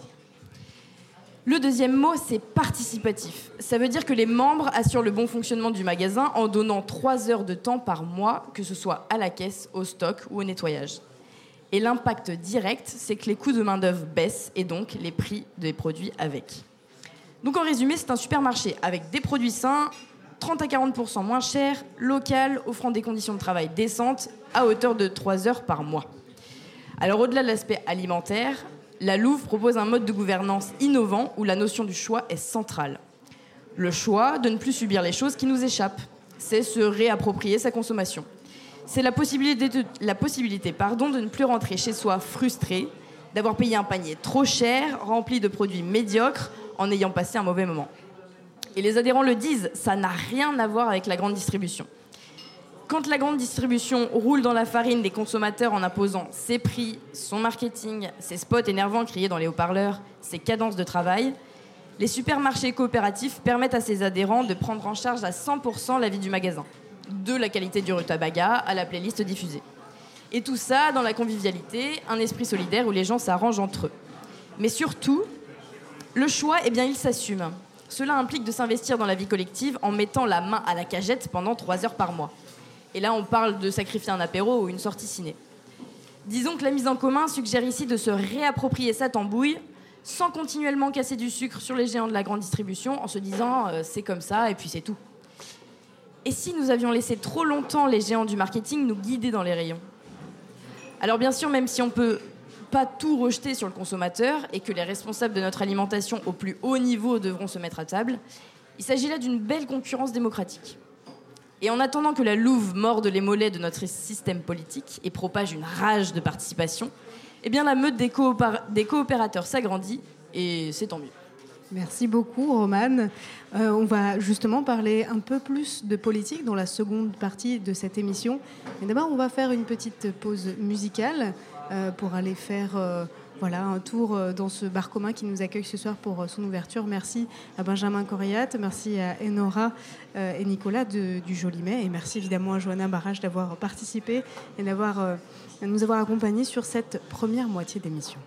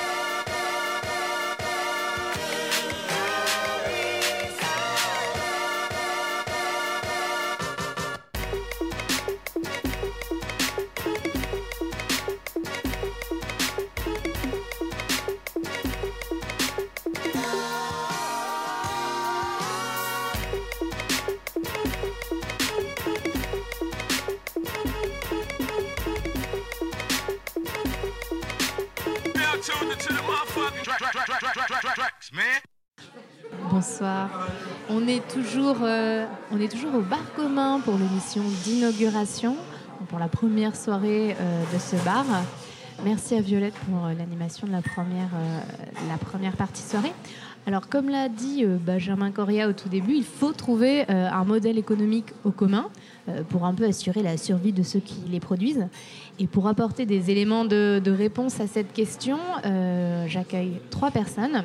Donc Yova Romeo, qui travaille pour euh, CopCycle, Benjamin Guéropinet, qui est juriste chez Finacop, et Lionel Morel, qui est également juriste et spécialiste des communs. Alors on va commencer par, euh, vous, Yova. Euh, donc vous travaillez pour CopCycle, qui est une plateforme de logiciels de livraison à vélo. C'est un peu un concurrent de Deliveroo. Est-ce que vous pouvez nous expliquer comment ça marche? Alors, euh, CopCycle, c'est avant tout un logiciel qui, permet qui permettrait aux, auto-entrepreneurs qui travaillent aujourd'hui pour euh, des sociétés comme Deliveroo, Foodora ou Uber Eats de s'organiser entre eux pour pouvoir euh, utiliser ce logiciel et se passer de Deliveroo. En fait, pour revenir rapidement sur l'idée, c'est d'abord, on a vu cet été toutes les manifestations de, de gens du collectif comme le CLAP, des collectifs d'auto-entrepreneurs qui se sont rassemblés pour protester contre la baisse euh, de rémunération euh, de Deliveroo qui a été euh, dictée par Deliveroo du jour au lendemain où ils ont eu une baisse de, tarification sur les courses. Et par rapport à ça, on voit qu'il y a un énorme problème du modèle de Deliveroo, du modèle de l'auto-entrepreneuriat qui est un peu un salariat déguisé. En fait, c'est pas un salariat parce qu'il n'y a pas de droits qui sont attachés au, à l'emploi euh, qui est l'emploi sous forme d'auto-entrepreneuriat. Et donc pour répondre à ça, nous, on a eu l'idée de développer euh, cette, cette, coopérative, enfin ce logiciel qui sera plus tard géré en coopérative, qui est euh, CopCycle. D'accord. Et donc aujourd'hui, la Deliveroo, enfin le gros morceau auquel vous attaquez, c'est une plateforme qui est valorisée à 2 milliards de dollars. Donc 2 milliards de dollars pour des gens qui font des livraisons à vélo. Est-ce que c'est pas un petit peu euh, le combat de, David contre Goliath, cette euh, plateforme? Euh, c'est le combat de David contre Goliath jusqu'à ce qu'on ait en fait assez de poids pour être un Goliath contre Goliath. C'est-à-dire pour m'expliquer en fait, c'est avant tout un combat politique dans le sens où c'est un autre modèle qu'on essaye de développer parce que c'est un modèle coopératif. C'est-à-dire qu'on ne va pas se financer sur des marchés financiers parce qu'on n'a pas de rentabilité, parce qu'on ne fait pas de profit et qu'on n'a pas de dividendes à, dégager. Donc à partir de là, on a besoin d'un autre modèle et on a besoin d'autres soutiens financiers. Et ces soutiens financiers, on peut les obtenir à travers un combat politique. C'est-à-dire qu'on est en contact avec euh, la mairie de Paris actuellement parce que la mairie de Paris est très intéressée par euh, l'initiative et que euh, l'idée, c'est de s'appuyer sur sur des collectivités sur euh, ce qui est en place pour, euh, euh, distribuer de la valeur ailleurs que par le marché et, que, et, que, par les marchés financiers. Et pour ça, justement, on a besoin des collectivités publiques et d'institutions politiques pour financer les communs, c'est-à-dire le commun numérique que nous, on essaye de développer à travers CopCycle et tous les communs en général. Et pour ça, on aura évidemment besoin d'une puissance publique à travers euh, une aide publique, un soutien au développement de, de, l'économie des communs, de ce qu'on appelle euh, l'économie sociale et solidaire vulgairement, enfin pas vulgairement, mais c'est le nom qui est donné euh, plus largement. Et donc nous, on aura, vraiment besoin de ça pour avoir une labellisation comme consommation éthique dans un premier temps, et ensuite avoir une, une réelle un vrai système de financement des, communs, euh, que ce qui soit numérique ou, non. D'accord. Donc pour qu'on comprenne bien, CopCycle, c'est un logiciel que vous allez donner aux livreurs qui vont se monter en coopérative et ainsi qu'ils pourront récupérer leur outil de travail. Donc c'est une réappropriation un petit peu euh, de, son outil de travail euh, par le numérique. C'est exactement ça. En fait, l'idée c'est vu que les travailleurs qui travaillent sous autres entrepreneuriats aujourd'hui n'ont aucun droit et aucun mot à dire sur la façon dont ils travaillent. C'est-à-dire que tout est dicté par Deliveroo et par les plateformes multinationales qui peuvent même changer la rémunération du jour au lendemain. Comme on l'a vu cet été. Comme on l'a vu cet été. Il faut être capable de monter des coopératives et de s'émanciper du, du, rapport de domination des plateformes pour euh, euh, organiser le, travail directement par les, travailleurs. D'accord. Et donc ce projet intéresse les politiques, euh, notamment Danielle Simonet, qui est la coordinatrice du parti de gauche. Elle fait partie de la France Insoumise, conseillère de Paris. Elle est intervenue lors d'une conférence que vous avez donnée sur les impasses de l'ubérisation. Et elle s'adresse à Jérôme Pimot, qui est le fondateur du collectif CLAP, donc un collectif qui défend euh, les droits des coursiers à Paris. Et on va expliquer tout de suite ce qu'elle pense du portage euh, de ce projet CopCycle. Jérôme Pimot, je suis allée euh, à ta rencontre parce que sur les, réseaux sociaux, ça faisait du bruit. la mobilisation des, livreurs à vélo. Et ensuite, en retour, tu es venu aussi me rencontrer pour porter au Conseil de Paris ce projet de coopérative. Alors on a fait un vœu ensemble au Conseil de Paris. Alors un vœu, c'est un texte qu'on soumet euh, au vote pour euh, pas simplement que la ville de Paris soutienne une coopérative, mais pour que la ville de Paris elle réfléchisse à une coopérative d'un statut particulier qui s'appelle SCIC, euh, Société coopérative d'intérêt collectif, et qui est un statut qui permet à ce que les collectivités elles rentrent et elles investissent, elles mettent de l'argent. Ça reste néanmoins au moins 51 des coopérateurs travailleurs qui restent propriétaires euh, de, donc de, ce patrimoine, euh, de l'usage de ce patrimoine. La coopérative devient de fait un patrimoine municipal, mais ils en, ils en gardent le contrôle.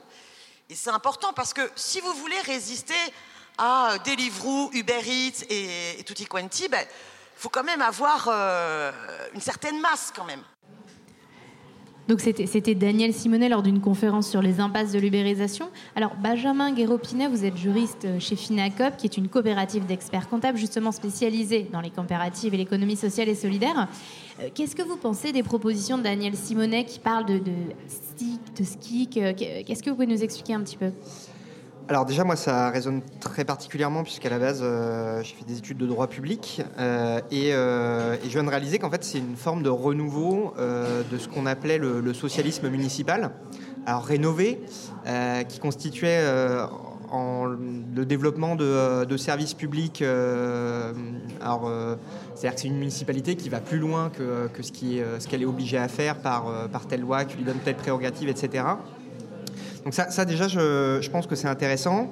Je vous remercie également parce que c'est pas habituel euh, d'inviter un représentant d'une, euh, je vais le dire comme ça, d'un cabinet d'expertise comptable euh, dans une discussion dite politique sur, sur l'économie. Donc moi, je vais vous présenter un petit peu Finacop. Finacop, donc c'est une SAIC, une, une SIC, comme, comme l'expliquait Daniel Simonet. Euh, c'est euh, la première et encore euh, malheureusement la seule SIC d'expertise comptable et juridique en France. Donc paradoxalement, c'est un mix entre la loi Hamon qui renforce les SIC et la loi Macron qui dérégule le métier d'expert comptable. Merci pour ça. c'est rare de pouvoir remercier le président, donc on, le fait. et du coup, Finacop, eh ben, ça se veut être un commun.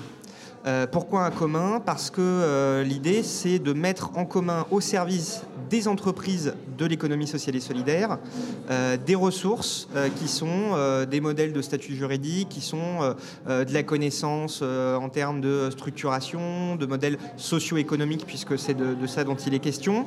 alors c'est un commun en soi, c'est producteur de commun également, puisque on met à disposition beaucoup de, bah, par exemple, des modèles de statut en, open source, donc en, Creative Commons, euh, bah, pour que ce soit accessible. Euh, et en ça, euh, c'est assez innovant. Alors, c'est évidemment des batailles contre l'ordre des experts comptables parce qu'on on est disruptif en ce, en ce sens-là. Moi-même, on a, on, a, chacun un petit sous-titre. Je suis légalisateur d'alternatives sociales. Donc ça, ça, c'est symptomatique de, de, la dimension de transformation sociale euh, qu'a vocation à avoir euh, Finacop, euh, c'est-à-dire bah, pas seulement euh, se dire on a une rente, puisque euh, Benjamin Coriel l'évoquait, le capitalisme c'est la rente, et euh, un cabinet d'expertise comptable classique, entre guillemets, c'est aussi la rente sur, tiens, on produit des modèles de contrats, de documents, des modèles de logiciels, etc., puis après on les fait tourner, on les adapte. ça, c'est de la rente. Donc, nous, tout ce qui est sujet à rente, on le met en commun. C'est dans notre boîte à outils, c'est ouvert, etc.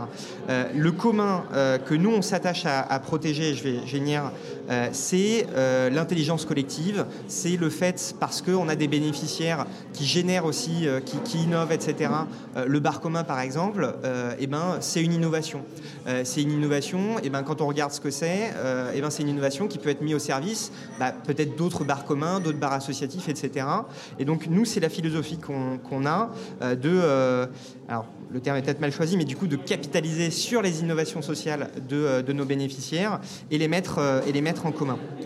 Alors Finacop, euh, je disais, c'est la première euh, d'expertise comptable et juridique. Pourquoi? Parce que c'est le premier cabinet d'expertise comptable, euh, donc où déjà, bon, des, gens comme moi qui ne sont pas experts comptables mais juristes peuvent être, peuvent être associés, mais surtout euh, les bénéficiaires. C'est-à-dire que, alors non, on ne parle pas de clients, on ne parle pas non plus d'usagers parce qu'on n'est pas un service public, mais, mais de bénéficiaires, c'est-à-dire. Bah, Vous en avez combien bénéficiaires? Alors aujourd'hui, on est, on est à peu près à, à 200 bénéficiaires, 200 entreprises qui, qui sont qui bénéficient des services de Finacop. Alors, elles ne sont pas encore toutes euh, sociétaires, ça, ça, doit venir. C'est aussi un travail d'apprentissage, puisque nous, on a pris le parti de ne pas nous fermer, de ne pas euh, euh, demander les statuts à l'entrée, mais de faire le pari bah, qu'on a aussi des gens qui vont venir vers nous pour se transformer et adopter des statuts de, de l'économie sociale et solidaire. Donc 200 bénéficiaires actuellement. J'avoue que... Dans quel domaine, par exemple? Alors, moi, j'aime à dire que euh, nous, on a euh, du bûcheron coopératif comme de, euh, du, tailleur styliste de mode coopératif. On, a un peu, on a un peu tout ça. le point commun, c'est de s'inscrire dans l'innovation sociale, s'inscrire dans, l'économie sociale et solidaire. Alors, majoritairement statutaire, mais l'idée, c'est aussi de pouvoir capter des innovations qui n'ont peut-être pas encore été appréhendées par le droit, les statuts, etc., donc qui ne vont pas s'inscrire dans les statuts ESS, loi Hamon. Euh, même si notre boulot, c'est aussi euh, de, euh, de, défricher ça, d'enfoncer quelques portes pour, pour les y inscrire. Parce que j'y viendrai, les statuts, c'est quand même, quand même assez, assez important. Mais euh, voilà, je perds ma alors, pensée. Non, mais en fait, moi, j'avais aussi une question. Euh, on a le sentiment que ça bouillonne, en fait, qu'il y a plein d'initiatives un peu dans tous les sens. Vous avez quand même 200 euh, donc sociétaires, enfin pas encore sociétaires, 200, 200 membres. Mm. mais j'ai le sentiment que c'est très atomisé, que ça manque encore un peu de coordination pour vraiment renverser le système néolibéraliste. Oui, alors euh, j'ai retrouvé le film de ma pensée. 200, 200 bénéficiaires aujourd'hui. Je pense que ce qui est symptomatique de l'effervescence euh, des initiatives, c'est que euh, on a été malheureusement et heureusement victime de notre, euh, de notre succès, ou en tout cas du succès de, l'ESS, de l'attrait de l'ESS, puisqu'on a dû euh, fermer les portes euh, de la coopérative entre guillemets depuis, depuis décembre dernier. C'est-à-dire que depuis décembre, on peine à accueillir de nouveaux bénéficiaires parce qu'on est débordé de demandes. Là, on a 300 entreprises qui sont en attente ou, projets d'entreprises qui sont en attente et qui souhaiteraient pouvoir bénéficier de nos services. Donc on essaie de recruter pour répondre à la demande parce que c'est notre, notre vocation d'avoir cet impact-là. Euh, mais du coup, les, services qu'on leur, euh, qu'on leur rend, ils sont. Euh, alors d'abord parce que c'est le cœur de métier autour de la comptabilité. Parce qu'on estime que la comptabilité, ce n'est pas, c'est pas réservé à ceux qui effectivement ont les moyens, compte tenu de la tarification habituelle, alors qui n'est pas la nôtre, de, de, se payer le service d'un, cabinet d'expertise comptable. c'est également des services, des services juridiques, donc c'est plus, euh, plus ma partie, euh, puisque comme je le disais, euh, la dérégulation fait que les experts comptables ont piqué un petit peu du marché des, avocats, mais ça, reste, ça reste entre bonnes gens. Hein. et c'est un petit peu tous ces besoins-là, et, nous aussi parce qu'on est conscient que, que cette rente-là, elle est finie, cette, cette, rente d'utiliser des logiciels, des modèles, etc., justement parce qu'on a beaucoup plus d'outils en open source, on a des logiciels accessibles, etc., notre métier, il se transforme, il est plus capitaliser sur ces outils-là. Euh, c'est du conseil, euh, c'est euh, capter des innovations, pouvoir les répercuter. c'est un petit peu ça, nous, notre métier, et c'est ça que viennent chercher aussi nos, bénéficiaires. je fais le parallèle avec, avec l'open source, les logiciels libres, etc. On, pourra y revenir. On en justement après. Mais, mais nous, notre modèle, c'est mettre, mettre à disposition gratuitement, par exemple, des statuts, et on sait que les gens vont venir vers nous pour adapter ces statuts, avoir une gouvernance qui leur est propre, etc. Merci. Justement, on va, on va parler de cette question du, logiciel, de la propriété intellectuelle, parce que c'est parce que très important. Alors, euh, je, vais passer la parole à Lionel Morel, mais avant, je voudrais juste donner un exemple concret, c'est l'exemple de CopCycle. Alors, Liova, est-ce que vous pouvez m'expliquer sous quelle licence le logiciel CopCycle euh, a, été créé? Alors, la licence qui est utilisée, c'est la Peer Production euh, License. Et en fait, c'est une licence qui permet de discriminer les ayants, enfin pas les utilisateurs selon le, selon le statut euh, de l'utilisateur, c'est-à-dire que pour les entreprises à but non lucratif, les associations, les coopératives euh, d'emploi, euh, toutes les coopératives, c'est un- une utilisation, un, un logiciel qui est libre pour toutes les associations et les entreprises à but non lucratif. Et de l'autre côté, c'est interdit d'accès pour toutes les entreprises à but lucrat- lucratif et toutes les initiatives qui cherchent à faire du profit. D'accord. Donc c'est une licence anticapitaliste, quoi. C'est ça. D'accord. Et donc, je vais me tourner vers euh, justement Lionel Morel, euh, qui est un peu spécialiste de ces questions. Euh, vous êtes membre du conseil stratégique de la Quadrature du Net. Donc, je, je rappelle, la Quadrature, c'est une organisation de défense des droits et des libertés des citoyens sur Internet. Mais surtout, euh, vous avez cofondé le collectif euh, des savoirs en commun. Donc, bah, comme son nom l'indique, ça fait de la vulgarisation sur les communs. Qu'est-ce que vous pensez de cette nouvelle licence euh, anticapitaliste? Qu'est- Qu'est-ce que ça peut apporter dans, dans- dans les communs et dans la construction après de, de modèles économiques? Ouais, disons que c'est un peu une nouvelle étape après l'étape des, on va dire, des logiciels libres qui existent depuis, on va dire, les années 90 en fait, qui ont vraiment commencé à se développer, où on avait des, euh, des gens en fait qui ont créé euh, un système pour renverser les règles du droit d'auteur et de la propriété intellectuelle et s'en servir pour mettre en partage des ressources plutôt que de faire du droit exclusif et euh, ce qui mène à des économies de rente, hein, un peu comme Microsoft, vous voyez, avec ses logiciels, a mis un copyright sur ses logiciels et ça lui permet comme ça d'exploiter une rente sur les logiciels qu'il a développés. Donc les, les gens qui ont, fait, qui ont commencé à faire du libre, ils se sont dit que le, ils allaient mettre en place un système juridique pour partager la, co- la connaissance, permettre le travail coopératif et capitaliser justement sur les contributions, qui allaient comme ça créer une sorte de pot commun où tous les développeurs allaient pouvoir se mettre ensemble avec la garantie que quand ils contribuent à développer la ressource, elle restera libre pour que en fait, personne ne se la réapproprie. Et c'est ça qui a créé une sorte de renouveau des communs dans l'espace numérique, qui nous a donné par exemple des choses comme Linux, qui est un système d'exploitation libre qui aujourd'hui a une importance cruciale sur Internet. Ça nous a donné après plus tard Wikipédia, Firefox, bon voilà, toute le WordPress, toute la Android, hein, tous nos téléphones tournent. euh, Android. Alors sur- euh, Android, c'est peut-être euh, justement la limite de cette approche, euh, parce que c'est Google hein, qui a développé Android à partir Mhm. de Linux et qui a d'une certaine manière instrumentalisé la logique de l'open source d'une manière qui est assez critiquable. Et je pense d'ailleurs que Coop Cycle veut se protéger de ce type de risque d'instrumentalisation de la logique du libre par des, euh, des grandes firmes, des grandes firmes de, de ce type. Et là, justement, la licence qu'ils veulent utiliser, elle est, différente des licences de logiciels libres en fait. Parce que si on prend un logiciel comme Linux par exemple, donc il est libre, et quand on dit libre, ça veut dire qu'il est librement réutilisable par tous les, les types d'acteurs, y compris les entreprises classiques. Et il y a énormément d'entreprises qui utilisent du logiciel libre type Linux. Par exemple, IBM a entièrement refondé sa stratégie sur Linux. Mais IBM n'est pas du tout dans l'ESS, hein, on est bien d'accord. hein. C'est une entreprise qui reste complètement capitaliste, tournée vers le profit. Par contre, elle a tout intérêt à développer du logiciel libre. Et du coup, euh, ça a créé une situation où on est aujourd'hui, euh, par exemple, Linux est euh, développé à 70% par des développeurs qui travaillent pour des entreprises qui sont tout à fait capitalistes, en fait. Et ça pose un problème quand même, parce que quand 70% du développement est tourné et contrôlé comme ça par des salariés, en fait, de ces entreprises, ça pose carrément un problème de gouvernance. Comment on peut penser que la gouvernance de Linux reste complètement en commun? Donc c'est pour ça qu'il y a des gens qui ont euh, dit qu'il fallait faire évoluer les modèles de licence pour faire en fait une alliance entre le monde de l'ESS et le monde de l'open source et du libre, et que c'était cette alliance-là qui allait permettre de déclencher une économie des communs. Et cette économie des communs, sa spécificité en fait, c'est qu'elle est d'une certaine manière, elle a comme une sorte de membrane qui va la protéger justement des prédations des, euh, des firmes à but lucratif et qui va permettre le partage, mais dans un cercle d'une sorte de coalition d'entreprises qui se reconnaissent dans les mêmes principes, notamment des principes euh, des valeurs sociales. euh, ça se crée une sorte de coalition éthique d'entreprises qui vont pouvoir comme ça se protéger et euh, incuber voilà, une autre forme d'économie. D'accord. Parce qu'en fait, aujourd'hui, ce qui se passe, c'est que des développeurs travaillent gratuitement à faire du libre, à faire Linux, à, faire Wikipédia. Il n'y a, pas eu encore de révolte en, disant ne, vous accaparez pas nos outils pour faire du profit avec.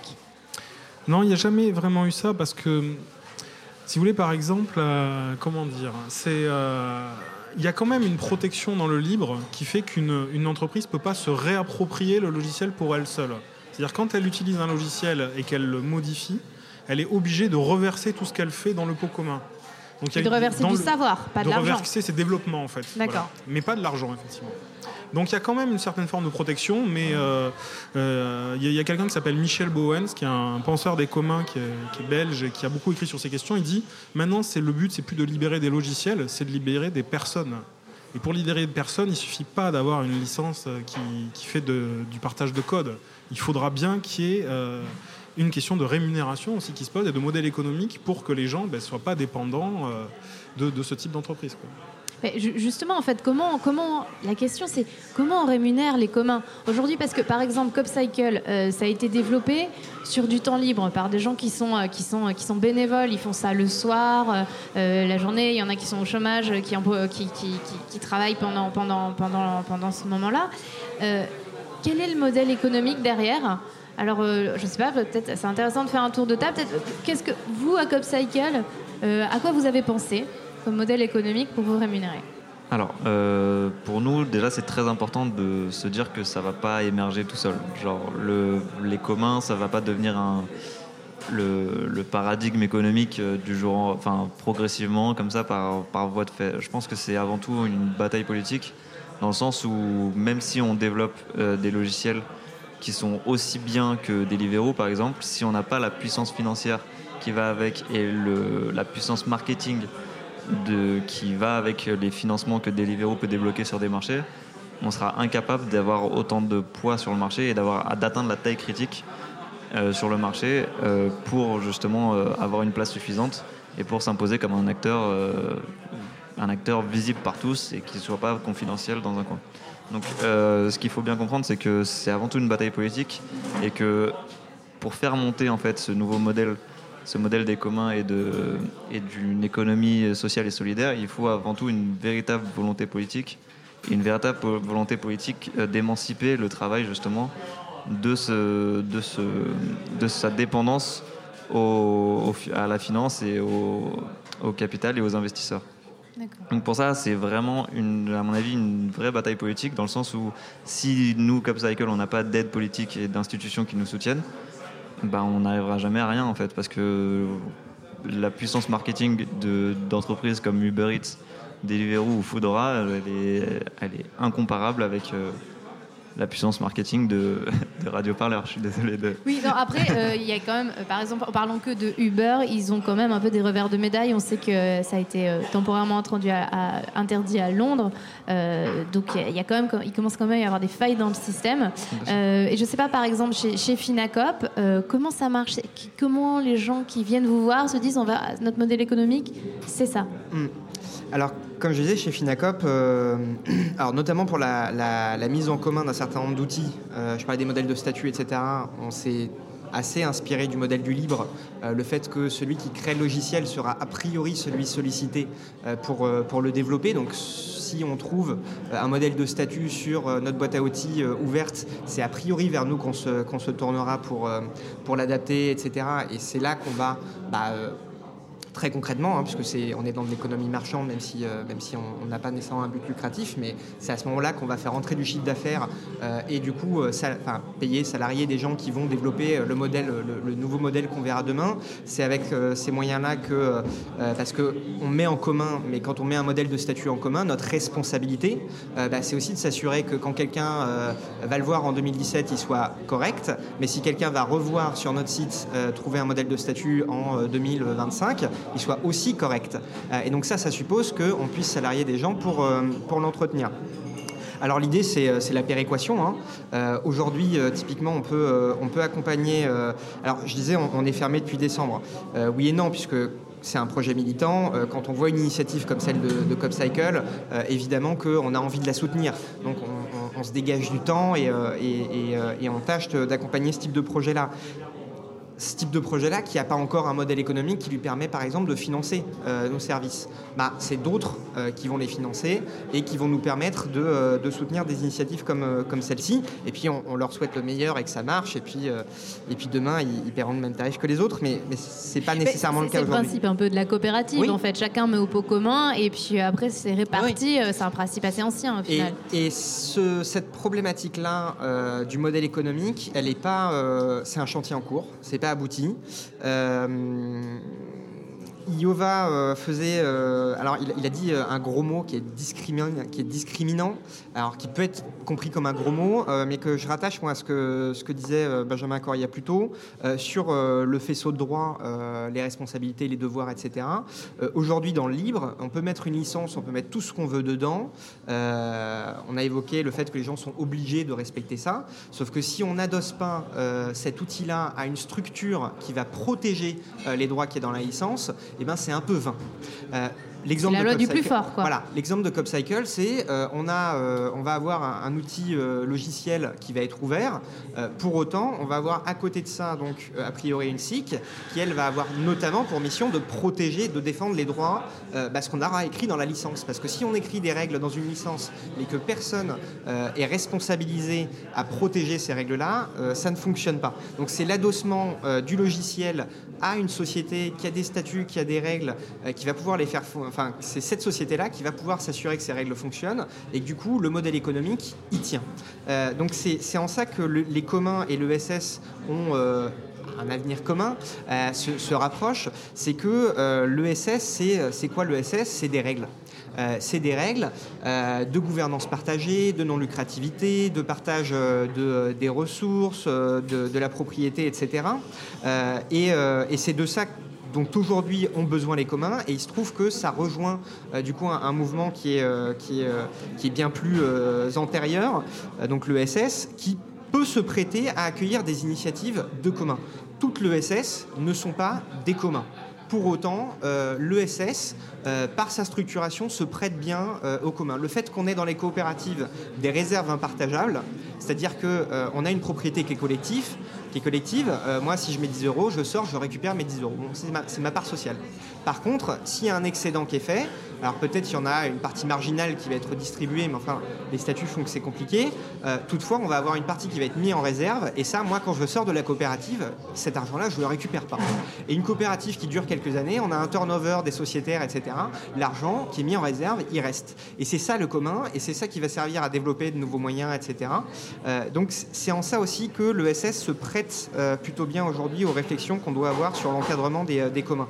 Après, je disais euh, légalisateur d'un alternative sociale, le droit aujourd'hui, il n'est pas disposé, euh, il n'est pas tout, tout prêt comme ça. Faut euh, l'inventer. à- voilà.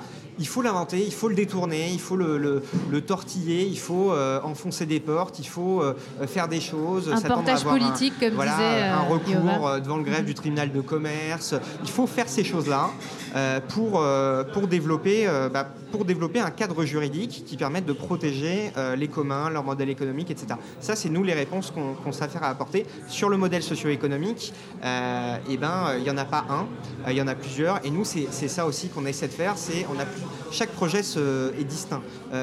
Chaque commun a un périmètre, euh, a une communauté qui est, euh, qui, qui est pas la même, a des règles qui sont pas les mêmes, etc. etc.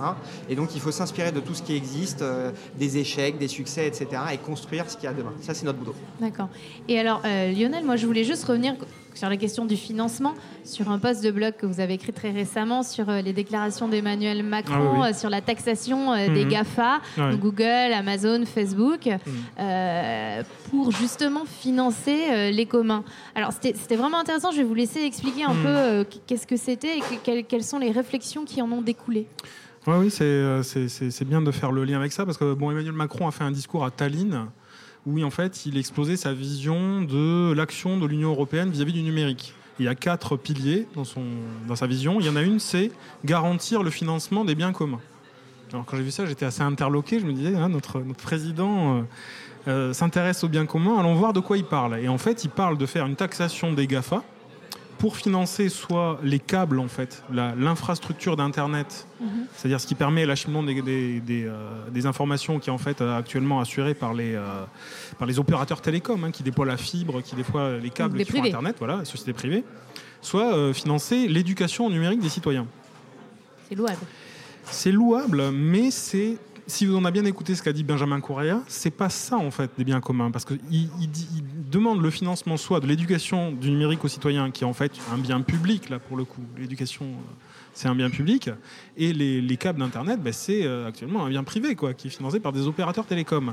Et en fait, ce qui manque dans cette vision-là, c'est justement une vraie vision du commun où on se serve. Alors, mettre en place une taxation des GAFA, c'est essentiel. Parce que, évidemment, il y a une telle puissance extractive de ces acteurs d'échapper à l'impôt, etc., que ça fragilise énormément les États. Et comme on l'a dit, les, communs, ils ont besoin des États. hein. C'est-à-dire qu'il n'y aura pas de développement d'une économie des communs sans une implication des États. C'est c'est absolument essentiel. Donc si ça peut renforcer les États, ça aidera les communs euh, par, par ailleurs. hein. On voit très bien d'ailleurs, par exemple, que là où les États s'effondrent, comme en Grèce, c'est là où les communs sont les plus attaqués, euh, là au sens euh, le plus prédateur du terme, par les marchés. Mais alors du coup, il faudrait qu'il y ait une vraie conception du commun euh, pour que cet argent des GAFA, il aille vraiment à des initiatives en commun. Il y a eu un, un- investissement de plusieurs milliards dans les startups, par exemple. Mais s'il y avait un fléchage vers des initiatives en commun avec une définition rigoureuse qui puisse aller à des gens comme Coop Cycle et tout, etc., là, on aurait un vrai filet de levier pour euh, voilà, développer cette sphère-là. quoi. Donc en fait, c'est d'un côté, moi je trouve ça encourageant que quelqu'un comme Emmanuel Macron se sente presque obligé maintenant de faire référence au bien commun, parce que ça montre la progression de la notion. Sûrement des gens dans son entourage qui lui disent que c'est profitable de se référer à cette notion. Mais comme elle n'est pas rigoureuse chez lui, ça va faire en fait un financement qui n'ira pas à ce que nous, nous appelons les communs. Et c'est pour ça que moi j'appelle euh, à faire très attention à ce qu'on appelle en ce moment le commons washing, c'est-à-dire le fait voilà, de- d'utiliser la notion de commun comme une sorte de label qui se galvaude. hein. et ça d'ailleurs, euh, c'est quelque chose que l'ESS a déjà vécu avant. Donc il faut être rigoureux sur les, euh, sur les termes. C'est-à-dire que l'ESS, euh, le concept a été déjà galvaudé par des startups Ah qui se disent de euh, l'ESS et qui ne le sont il y a- pas il y y y a- un ESS qui place au cœur, par exemple, la dimension vraiment politique, le lien avec la démocratie, le lien avec le, vraiment le fait de faire une autre économie. Et il y a, une ESS qui a beaucoup dérivé par rapport à ces, principes-là et qui s'est fait complètement rattraper par euh, les, logiques de marché. hein. Donc il faut faire attention au. Et euh, mais c'est là où je pense quand même qu'il y a un effet de levier possible si on parce que les communs ils ont un- une puissance fédératrice entre des gens qui euh, à l'origine ne se parlaient pas et ça peut finir par créer aussi une puissance politique. Benjamin, tu voulais dire quelque chose sur le, sur, le- euh, le sur SS, l'ESS, euh, puisque tu t'évoquais le, le commons washing, qui est un peu la, la déclinaison du greenwashing, quand, euh, quand Total va planter des arbres pour compenser euh, voilà, son, son- ses problèmes de carbone. Euh, L'ESS a évidemment connu le social washing. C'est un, peu lié aussi à la RSE, c'est-à-dire que on va, euh, va avoir des actions cosmétiques ou euh, de communication euh, pour compenser son, euh, projet euh, politique central. Euh, et effectivement, l'ESS pâtit de cette, de cette difficulté-là. Euh, et c'est pour ça que c'est compliqué de, résumer euh, les choses à des statuts. Euh, c'est parce qu'on a cette articulation valeurs, principes, etc. euh, euh, où euh, on, peut être surpris des fois de voir derrière des statuts coopératifs euh, des initiatives qui ont euh, bah, toutes capitalistes. Et, pourquoi, pourquoi, se cacher sous le statut SS Parce qu'on a plus de subventions Très par, concrètement, euh, parce qu'il y a des mouvements politiques, euh, qui sont euh, notamment le mouvement coopératif, qui s'est battu pour qu'à côté du statut coopératif, euh, on ait un certain nombre d'avantages fiscaux, sociaux, etc. Et donc, quand, quand on n'est pas très attentif, eh ben, il peut y avoir des gens qui, se, qui instrumentalisent ces avantages-là seulement pour un objet politique qui n'est pas celui défendu initialement. Je ne vais pas donner de nom, mais, euh, bah mais dernièrement, je- je- on a un principe de, de- de- de confidentialité, mais dernièrement, on a été sollicité euh, Finacop euh, pour euh, une, expert comptable qui hésitait en gros entre monter un cabinet avec un système de filiale ou de mère au Luxembourg en termes de fiscalisation et le faire en scope. Pourquoi? Parce que finalement, en scope, c'était quand même ce qui avait de plus intéressant fiscalement et socialement.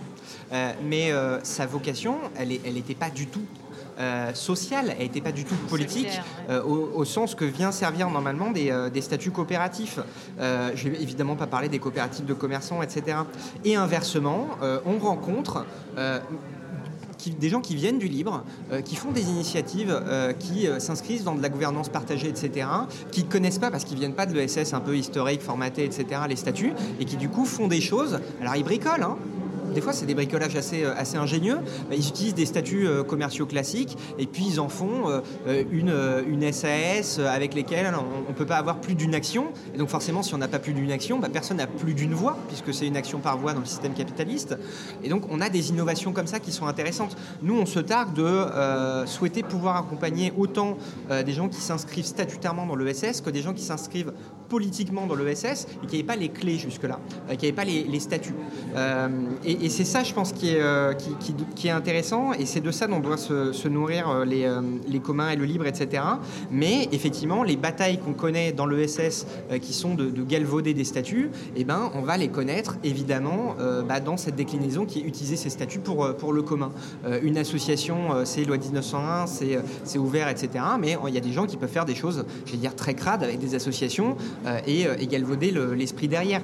Donc c'est alors la définition, elle, va servir cette- cet objet-là, le fait d'avoir une définition des communs, et, euh, Coriel euh, le rappelait, Euh, mais euh, du coup avoir une définition stricte aujourd'hui, au moment où les communs se développent, c'est aussi prendre le risque d'exclure euh, des initiatives, bah, les initiatives de demain avec les formes qu'elles ont, on les anticipe pas aujourd'hui, et donc donner une définition aujourd'hui, c'est aussi fermer, Euh, et donc c'est un risque. Et pour autant, on a besoin euh, de donner du cadre, parce que quand même les initiatives qui existent aujourd'hui, elles sont assez nombreuses. Euh, il faut les protéger, il faut les distinguer euh, de quelque chose qui y ressemble, mais qui n'en est pas, euh, et qui va essayer de bénéficier d'avantages fiscaux, sociaux, etc. Voilà. Oui, surtout que les gens sachent ce que c'est qu'un commun, parce qu'au final, c'est pas non plus. Alors, je sais pas, Lionel, vous, vous, faites sur, le, blog, là, il y, a de la vulgarisation, de la pédagogie, mais aujourd'hui, les gens, est-ce qu'ils sont au courant? Est-ce qu'ils savent ce que c'est qu'un commun? Je pense que c'est pas encore une notion qui a percé le plafond et qui euh, est vraiment extrêmement répandue. Moi, je, vois quand même depuis. euh, on essaye de faire une veille. On a un site qui s'appelle Les Communs d'abord. On essaie vraiment toutes les semaines de répertorier ce qui paraît sur la question, euh, les événements qui sont organisés. Et moi, je suis quand même vraiment très impressionné depuis, je dirais, peut-être deux ans par la progression assez spectaculaire quand même de- de- des gens qui s'y réfèrent. C'est une notion qui est en train de gagner ses lettres de noblesse euh, à l'université et chez les chercheurs. C'est assez euh, clair. hein. Il y a des tests sur les tra- communs, Ah oui, il y a des euh. tests sur les communs. Les, les presses universitaires de France viennent de sortir un dictionnaire des biens communs qui fait 1200 pages. où Vous avez une quarantaine de chercheurs qui ont écrit dans toutes les disciplines. Donc on commence à voir quand même, euh, voilà, les universitaires s'emparaient du sujet. Il y a énormément de mouvements. Euh, moi, la- l'année dernière, j'étais par exemple à la Ligue des droits de l'homme qui a fait toute son université d'automne sur la question des communs. Il y a le mouvement Utopia qui vient de faire son université d'automne sur la question des communs. Voilà, il y a tout un, il y a, il y a quand même un mouvement social qui euh, commence à s'emparer de la question. Après, c'est pas encore une notion grand public, hein, c'est sûr, mais je trouve que euh, voilà, c'est quand même plutôt une notion ascendante. Et c'est dans ces moments-là qu'il y a un danger quand même de récupération dont on parlait. Et tout le défi, c'est d'être à la fois rigoureux mais inclusif, quoi. Et ça, il y a beaucoup hein, de mouvements qui ont déjà connu ces, ces phases-là. C'est un peu un défi. Je voudrais juste faire un parallèle avec une autre notion euh, qui a eu un grand succès il y a quelques années et qui a subi une trajectoire désastreuse. C'est tout ce qu'on appelait économie collaborative. Où on a mis dans le même sac euh, Airbnb, euh, Uber était dans l'économie collaborative. Et on voit qu'en fait, elle était tellement, cette notion euh, flasque et euh, inclusive, qu'elle a été trompeuse en fait, et qu'elle a servi de, de masque à des, à des, à des- des- à des- à des- à des- des- des sociétés qui sont devenues maintenant euh, extrêmement problématiques. Quoi. Donc il faut vraiment faire attention avec les communs à pas tomber dans ce travers-là et à garder une rigueur quoi, et un enracinement à, à ce qui fait leur spécificité. Quoi. Copcycle, est-ce que Ouais, vous allez euh, faire tout pour être racheté par Xavier Niel? Non, pas du tout. Euh, non, je voulais juste revenir sur, par rapport au financement. Tout à l'heure, on parlait de financement et que euh, la puissance publique avait. Enfin, on avait, les communs ont besoin du financement de la puissance publique. Pour donner un petit exemple, en ce moment, la Caisse des dépôts, qui est le bras armé financier de, l'État, finance à coût de millions et de millions euh, une entreprise qui s'appelle City, Scoot, qu'on voit bientôt euh, fleurir partout dans Paris, qui n'est pas du tout une, euh, une- enfin, c'est pas du tout une scope ou une, entreprise collaborative, c'est une entreprise privée qui cherche à faire du profit et ils sont financés à coût de millions d'euros par euh, la puissance publique.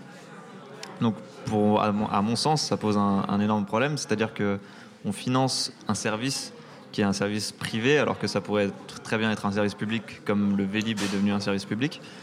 Mais on le finance, euh, on finance en fait des initiatives privées qui ensuite euh, bah, vont augmenter leurs tarifs et quand ils seront en position de monopole, ils pourront faire ce qu'ils veulent sur le marché. Donc le problème, c'est qu'il faudrait réorienter ces financements-là vers des entreprises du, enfin pas des entreprises, enfin des coopératives du commun et des, des, enfin, des initiatives qui permettent justement de développer les communs et de développer euh, le travail euh, coopératif et euh, financer en fait l'émancipation des travailleurs par l'auto-organisation et par la coopérative et par le commun. D'accord. Est-ce que, du- coup, euh, je, voulais faire un tour de table un peu pour terminer.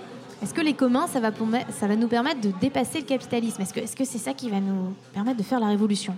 C'est un- peu, basique comme question, mais au final, c'est quand même, euh, quand même euh, ce, vers quoi on espère tendre. Yuva? Alors, c'est une vaste question. Déjà, il faut, les communs permettent de sortir du capitalisme dans le sens où il n'y a pas de propriété, il n'y a pas de profit à distribuer à des financeurs. Donc, à partir de là, on n'est plus dans le capitalisme qu'on connaît aujourd'hui, c'est-à-dire que euh, le- les revenus sont distribués à la fois au travail pour les travailleurs et à la fois au capital pour ceux qui financent. Euh, on sort de ça dans les communs, c'est-à-dire qu'on sort de cette contradiction-là entre travail et capital. Donc oui, les communs, c'est un système qui n'est pas capitaliste. Après, euh, est-ce que les communs, le développement des communs peut sortir du capitalisme? Oui, si le- les communs se développent et arrivent à avoir une position hégémonique, oui. Mais ça, je pense qu'il est important de dire que ça ne va pas se faire tout seul et que c'est avant tout une bataille politique et c'est un sujet qui est éminemment politique de développer les communs comme alternative au système euh, capitaliste qui existe. Benjamin de Finacop. Euh, ça, ça me fait penser à l'exemple euh, qu'on avait en début d'émission sur euh, le jardin. Euh, les communs. Alors, tu peux répéter pour ceux qui étaient Oui, le, le alors, jardin, le sur, euh, pâturage. Voilà, sur notre, notre hôte qui te précédait. Benjamin Coria. Non, Non euh, la journaliste. Violette. Violette. C'est Violette qui donnait Euh. Violette qui, qui donnait l'exemple de son jardin. Euh, son jardin, dès lors qu'il n'est pas ouvert, il n'a pas lieu, il a pas lieu d'être un commun. Donc, euh, c'est, euh, à mon sens, euh, une révolution, je ne sais pas, en tout cas, c'est une, une rénovation en termes de, notions, mais qui va concerner effectivement ce qui, par essence, est commun, ce qui, par essence, est collectif, que ce soit la provenance en termes de ressources ou que ce soit son usage, euh, mais ça va difficilement s'appliquer à quelque chose qui par essence va, euh, va avoir un usage privé. Euh, un, domicile, des choses comme ça vont être difficilement des communs. Pour autant, on va pouvoir considérer, euh, parce que euh, euh, mon appartement ne sera pas un commun. Par contre, euh, peut-être que euh, mon promoteur immobilier, demain, pourra être un commun. Euh, donc, dans un sens, euh, ça, ça va rénover la perception qu'on a de l'articulation euh, entre effectivement propriété privée au sens individuel, puisque euh, Benjamin Coria pinaillait aussi là-dessus, mais la propriété elle est privée euh, ou alors elle est collective, et je pense qu'il voulait faire le parallèle surtout entre la propriété individualisée, personnalisée. On va avoir des propriétés privées mais communautaires, collectivisées. Ça, c'est ça, c'est le commun. À côté desquelles demeureront des propriétés individuelles, euh, mais euh, ma maison dans laquelle je vis, j'ai pas lieu d'en faire un objet capitalistique parce que j'y vis. C'est une propriété lucrative, Voilà. euh, Donc je, vais- non je vais pas. lucrative. euh, c'est c'est ma maison. Euh, le fait d'avoir demain à côté une autre maison euh, qui va être qui va être louée, effectivement, il vaut mieux qu'elle soit en commun. Voilà, plutôt que la propriété de quelqu'un d'autre. Euh, donc ça va quand même, euh, ça va quand même bousculer notre notre appréhension, mais le commun va pas euh, va pas recouvrir toutes les propriétés. Euh, il faut vraiment voir que ça va coloniser en fait euh, tous les espaces communs euh, pour faire ce parallèle-là. Merci. Lionel? Alors c'est une question euh, compliquée. Est-ce que les communs ont une visée révolutionnaire? Est-ce qu'ils visent à dépasser le capitalisme? Alors moi j'aurais quand même tendance à dire oui, mais peut-être pas dans le sens où on, en- on entend un peu vulgairement révolution par mouvement violent brutal qui renverserait euh, l'État et qui, euh, euh, par exemple, nous ferait complètement sortir du marché. Parce que je pense que les, communs, quand on creuse vraiment ce que ce qu'ils souhaitent en fait, c'est euh, pas une suppression du marché parce qu'on voit très bien dans les exemples qui ont été vus qu'il y a des tas d'interfaces à trouver avec un marché. Mais c'est une reprise de contrôle du marché, c'est-à-dire le marché s'est complètement émancipé aujourd'hui, il est devenu autorégulé, il s'est complètement désencastré du contrôle social. Ce que les communs veulent, c'est un marché, oui, qui existe, puisqu'il y aura besoin de ce système pour euh, l'économie, mais un marché qui soit en fait repris sous contrôle par la société, par des valeurs, etc.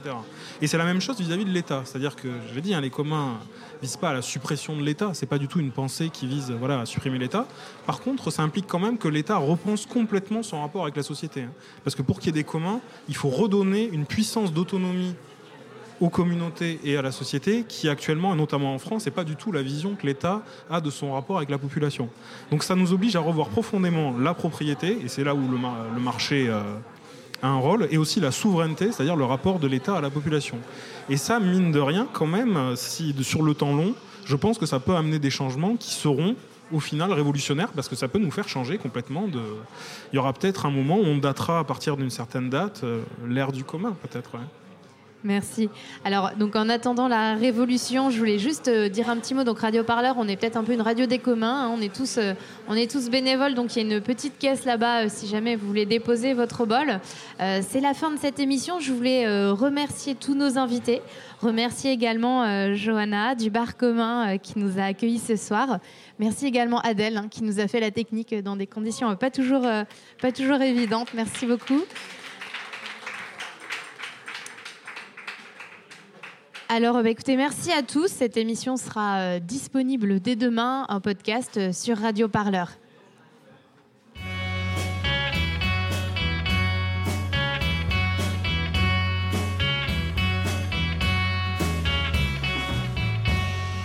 Words disappear. Words once so clear. Only passing through the night. The lines on my face. Your fingers once trace. Fading reflection of what was.